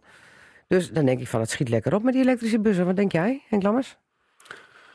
Ja, ehm, Hebben we last van NIMBY, not in my backyard of in mijn nou, voortuin? Ja, ik, ik, ik ken de individuele gevallen niet precies. Het is Nee. overigens ook het is provinciaal beleid. Hè? Het hoort Ja. bij het OV-bureau. Ja, weet ik. Maar ehm, ja, het is, een, eh, het is een gewenste ontwikkeling, denk ik. Want het gaat niet alleen om elektrische bussen. Er komen ook waterstofbussen op de lange afstanden. Hè? De Q-line. Mhm. Ja, maar we hebben nu even over de elektrische bussen. Maar nu gaat moeten het wel over aan de de elektrische paal. bussen. Ja, dat is een ontwikkeling, die gaat het uit. En ehm, ja, er zal een oplossing gevonden moeten worden. Ja. Ja, maar had je maar, dit... maar, eh, maar het is altijd zo, als je in de infrastructuur wat doet, krijg je altijd een hoop eh, meningen van mensen die er ook een mening over hebben, maar ook een belang bij hebben vaak. ja. Ja, en dan moet je als eh, bestuurder uit zien te komen. Hoe kijk jij daar tegenaan, Jacob Bruintjes? Nou ja, ik denk... Geen paal voor mijn deur. Nee, maar ik denk dat het onontkoombaar is, als die paal niet voor jouw deur staat, staat die voor iemand anders deur. Want, want zoveel ruimte hebben we niet. In Drenthe nog wel behoorlijk wat, maar eh, die bussen moeten ook een beetje makkelijk te kunnen komen. Dus ik, ik snap uh, de, het verzet van mensen, snap ik wel. Maar uh, wij vinden ook allemaal dat er elektrisch gereden moet worden. Dat betekent dat je dan, en dan roepen mensen ook, nou dan gaan we naar de rechter of we gaan naar de Raad van State. Mm. Nee, nou prima. gewoon de procedure volgen. Alle belangen moeten worden afgewogen. En als een overheid dat goed doet, op een goede manier doet, ja. dan kom je bij de Raad van State en zegt de Raad van State, overheid, je hebt het goed afgewogen. Wij leggen daar geen, geen belemmeringen op. En dan zijn we een paar jaar verder. Uh, nou, dat hangt er vanaf. Uh, nou, de Raad van State gaat tegenwoordig iets sneller oh. dan een aantal jaren geleden. Oké, en wat zegt Jan Smits hiervan? Was dit te voorzien? Um, dat, Geen paal voor mijn deur? Nee, ik wil daar niet te veel van zeggen. Want wij zijn als provincie zijn wij natuurlijk eigenaar van het OV-bureau. Ja, dat weet en, ik. En de boel ligt, Daarom juist. De boel ligt nu bij de rechter. Dus, en zoals de rechter zich niet met politiek moet bemoeien, moet de politiek zich niet met de rechter bemoeien. Okay. Dat, dat, dat, vind ik. In zijn algemeenheid wil ik er wel iets van zeggen. Namelijk dat de hele energietransitie, die gaat voortdurend gepaard met allerhande ongemak voor mensen die daar direct bij betrokken nou ja, zijn. Goed, we hoeven de windmolens maar te doen natuurlijk. op een windmolen, je wordt in één keer achter een hoop zonnecollectoren weggestopt. Ja. Of je hebt de hele dag laden de bussen voor de deur. Ik snap dat wel. Mm. Dat mensen zeggen, dat wil ik niet. Laat die bus maar aan mijn huis voorbij gaan. Nee, ik, ik, heb, ik, heb het een, ik woon ook in een huis met een prachtig uitzicht.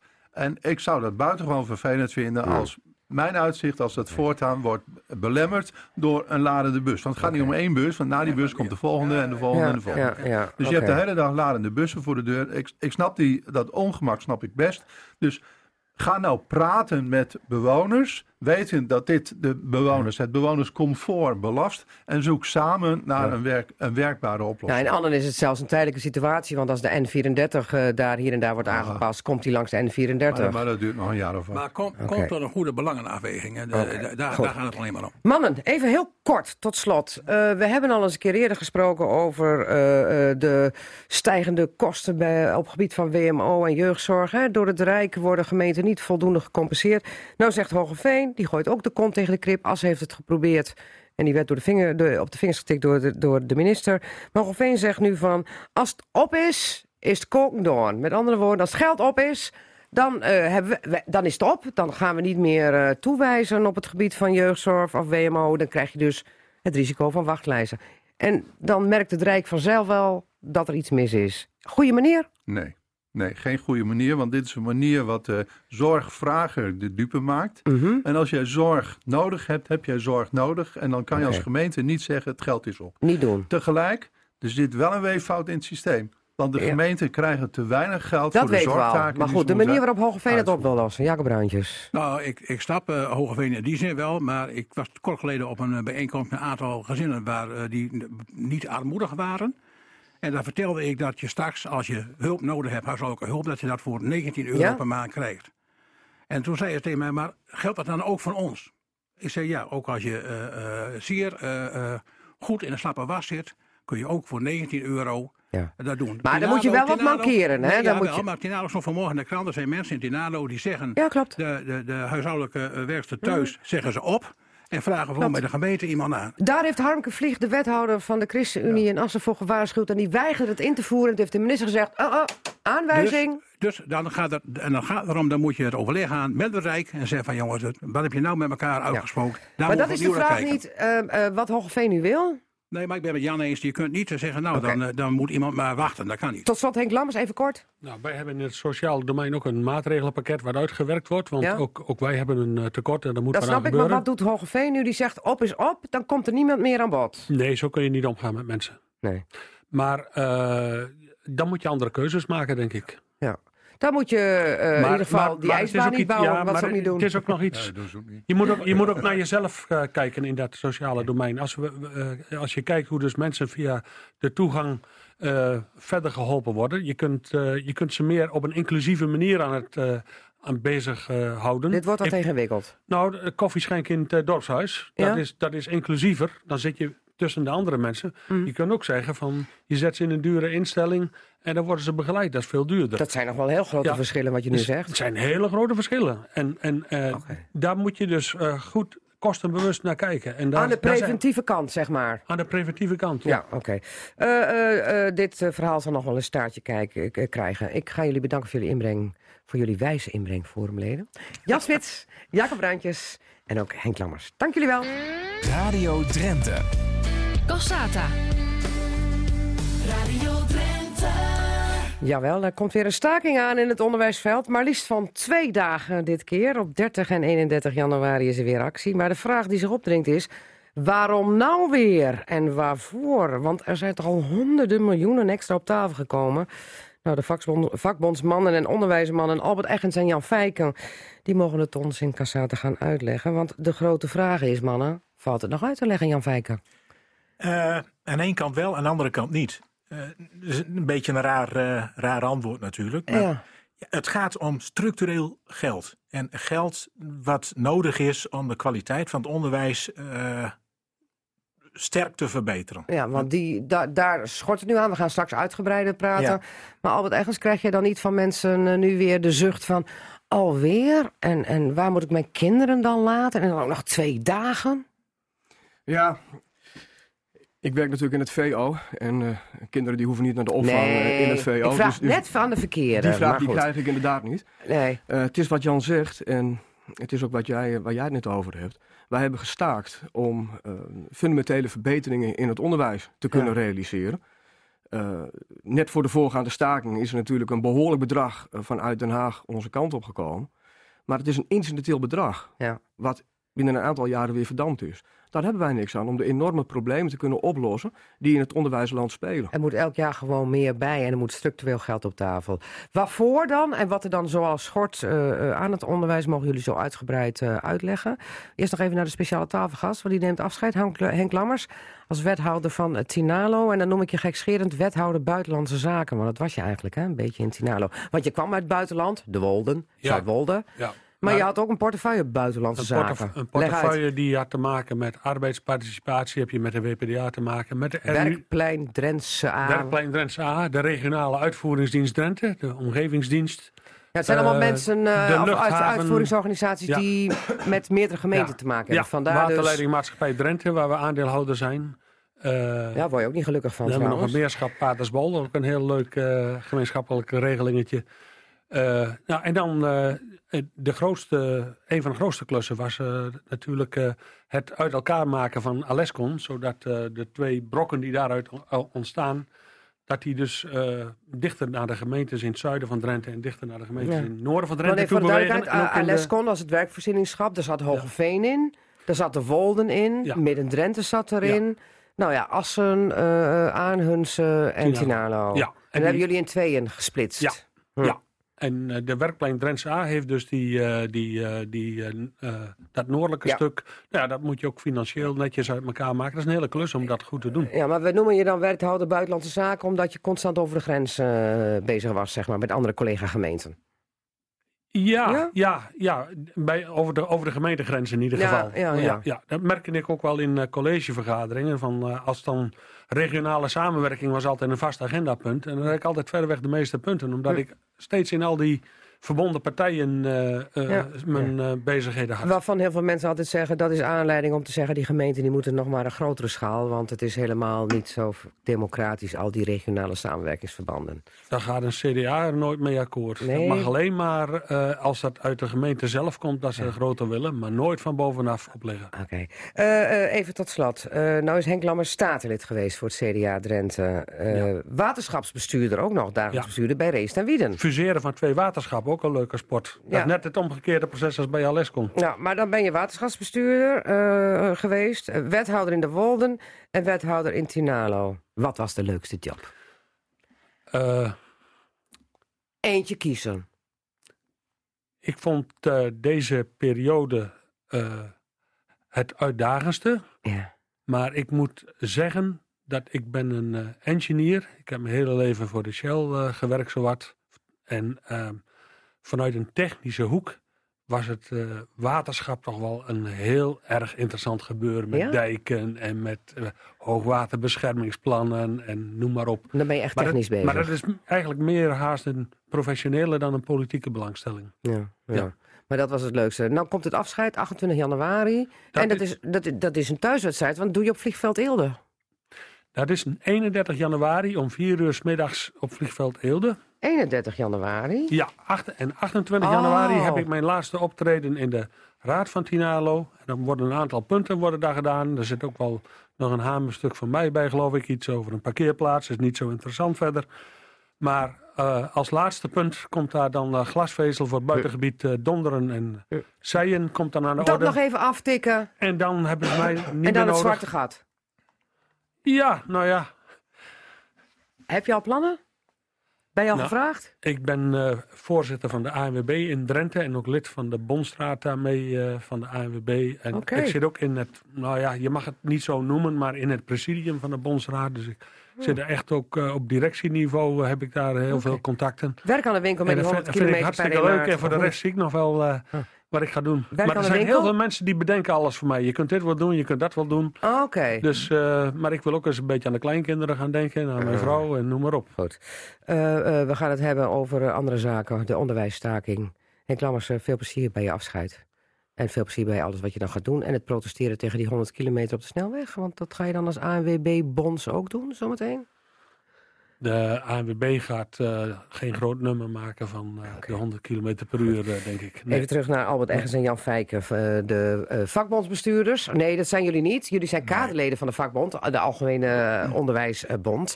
Jullie, zeg- zeggen, zeg ik dan altijd maar, zijn gewoon onderdeel van het veld. Want Jan Fijken, je zit in het primair onderwijs of het basisonderwijs. Ja, En Albert Eggers in het voortgezet onderwijs. Eh, hoe vaak hebben we al gestaakt, mannen, met het onderwijs? Te vaak. Ja. Ja, en dat klinkt misschien wel heel, heel Ik- raar ik, dat ben, je dat ik ben zegt zelf vanuit de de tel bond. kwijt, hoor. Maar, ja, ik eh, ook. Maar eh, het is een signaal. En, en het is eigenlijk, moet je het zo zien dat wij eh, klokkenluiders zijn als, als, Mhm. als leerkrachten, als bonden. Want een, een, een leerling heeft eigenlijk vanaf zijn vijfde jaar de plicht om naar school te gaan. Ja. Nou, dan verwacht je toch ook als ouder zijnde dat je, dat je kind goed onderwijs krijgt. Ja, maar dat goed, schort- kwalitatief goed onderwijs. En dat schort er nu aan? Eh, absoluut. Wat noem eens voorbeelden dan, Jan? Het, het- nou ja, goed, Albert die, eh, gaf het de vorige keer wel aan. Dat, dat, Ja, dat is alweer lang geleden. Dat zijn mensen alweer vergeten. Dat was in november. Maar het, het, schrijfonderwijs bijvoorbeeld, eh, het muziekonderwijs, al, al die leuke dingen, die, die zijn weg. Ja. Waarom? Omdat er zoveel moet. Er, er ligt, zo, ligt zoveel administratieve druk op het, op het vak. Eh, Het kind staat niet meer heel- centraal? Je hoort, helaas moet ik erbij zeggen, dat dat niet altijd meer zo is. We proberen het wel altijd, maar het is echt niet meer zo. De, de, de methodes en, en, en de, de administratieve druk, eh, die bepalen eigenlijk een klein beetje wat je moet doen als leerkracht. Is het een beetje een bureaucratisch geheel geworden, eh, het Ja, helaas vak wel. van onderwijzer? Ja, helaas wel. Ja. Hoe ervaar je dat op het eh, voortgezet onderwijs, Albert Eggens? Nou, ik, ik wil nog even terug, als je niet erg vindt, naar wat dus net gezegd is. Hè. Jij, jij kondigde ons ook aan in de zin van, ja, we krijgen weer een onderwijsstaking. Ja, want dat zeggen mensen wel, hè? Gewoon alweer. Waar, waar moet ik mee heen met de kinderen? Maar dat gaan we het zo even bespreken nog met, met Jan, want die zit in het basisonderwijs. Ik zou het juist heel graag willen hebben over de kwaliteit van het onderwijs. Ja. Waar Jan natuurlijk ook al... Ja. eh, de Want daar gaat het nou om, Daar bij deze stakingsactie. Ja. Ja. Normaal gesproken zou je een staking hebben omdat je er niet uitkomt met de werkgevers. Dan Ja, heb je CAO-onderhandelingen. CAO-problemen. Daar draait het helemaal niet om. Waar het hier om draait, is eigenlijk niks anders dan dat de kwaliteit van het onderwijs onder druk staat. En daarmee in principe de welvaart van ons land. Ja. En Wij leiden op in het onderwijs omdat we een nieuwe generatie verzorgers gaan krijgen. Een nieuwe generatie bestuurders. Nieuwe generatie, nou ja goed, vul het maar in. En met alle tekorten die we op dit moment hebben, krijgen wij het niet meer goed voor elkaar om die kwaliteit te waarborgen. Maar noem eens concrete eh, voorbeelden uit de praktijk, Albert, waar je tegenaan loopt. Ja, eh, in zijn algemeenheid kun je zeggen, dat heeft toevallig ook nog net deze week Paul Rozemuller van de VO-raad, notabene ook nog weer genoemd, is dat eh, kinderen die van lagere scholen afkomen, die lopen nu eh, ja, eigenlijk met de kotten. Die gaan dus naar het VO met de kotten. Gebrek kwaliteit, laat ik het maar zo zeggen. Dus op het moment dat jij vier dagen in de week in plaats van vijf dagen in de week onderwijs geniet, omdat de juf ziek is, omdat de meester ziek is, er geen vervangers zijn te vinden, betekent dat dat je op een gegeven moment te weinig kennis hebt om door te kunnen in het VO. Ja. Dat kunnen wij ook niet Je repareren. maakt te weinig vlieguren, Ja, zo zeg zou, het, zo zou je het kunnen zeggen. Ja. En die situatie die speelt erg in de grote steden. Ja. En dan met name ook nog weer in de achterstandswijken. Ja. Maar dat krijgen wij hier ook. Ja, maar ik wou net zeggen, ik, eh, dat is wel af en toe aan de hand. Want dan krijg je weer als ouder een waarschuwende brief van... er vallen allerlei lessen uit. Of op de basisschool zelfs. De klas wordt naar huis gestuurd, want er is geen vervanger. Ja, kijk, en bij ons ja, stelde mij zo net die vraag van, goh, hoe zit het nou? Heb je, heb je ouders die eh, moeten opvang regelen? Toen zei ik ook van, ja, dat hebben wij niet. Maar wij hebben het wel verborgen. Als bij Jan in het PO, als daar een juf eh, of een meester... Primair onderwijs, hè, ziek PO. is, ja, eh, primair onderwijs. Als daar een, eh, een leerkracht eh, ziek is, dan kan het zijn dat eh, kinderen nou ja, naar huis toegestuurd worden. Of ze worden natuurlijk in andere klassen gezet. Ja. Eh, bij Of de ons- conciërge wordt zelfs voor de klas gezet. er zijn allerlei, van. allerlei mogelijkheden denkbaar. Bij We zijn ons heel heb- creatief. Ja, we zijn, we zijn creatief, omdat die kinderen natuurlijk zo... zo Ja. eh, die willen we helpen, die willen wij onderwijs geven. Bij ons heb je tussenuren.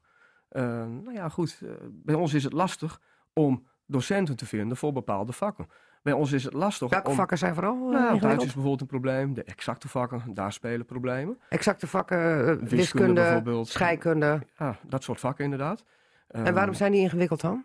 Omdat er te weinig leerkrachten zijn die die vakken kunnen geven.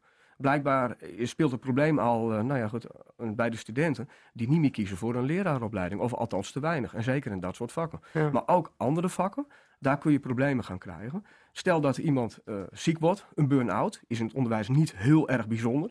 Zo'n 27% van leerkrachten kampen op een gegeven moment met een burn-out. Dat is meer dan een kwart van alle collega's. Nou, als zo iemand ziek wordt in de loop van het jaar, zie dan maar eens een vervanger te krijgen. En daarbij nog, zie maar eens een geschikte vervanger te krijgen. En dat zijn wel de mensen die onze kinderen moeten lesgeven. Ja, ja. En de griepgolf is alweer eh, eh, bezig. Jan Fijken. En, en hoe krijg je dat nu hè, van ouders al te horen dat, dat als kinderen naar, naar huis moeten, dat ze ervan balen of niet? Want jij zit in het Eh, primair onderwijs. Nee, nee dat, dat eh, verhaal krijg ik niet. Maar ik, ik krijg wel te horen dat directeuren nu zo langzamerhand voor de klas gaan staan. Eh, ik was van de week was ik in, eh in Odoorn, Exlo. En daar stond de directeur, die stond gewoon voor de klas. Hm. Les te geven. Ja. Dat betekent dus dat zij daarna, als, als de lessen uit zijn, haar eigen werk nog moet gaan doen. Ja, omdat, Nou, er gewoon geen vervang- omdat er geen vervanger is. En, eh, Er is, geen verva- er is dan geen vervanger meer. Hm, hm. Nee.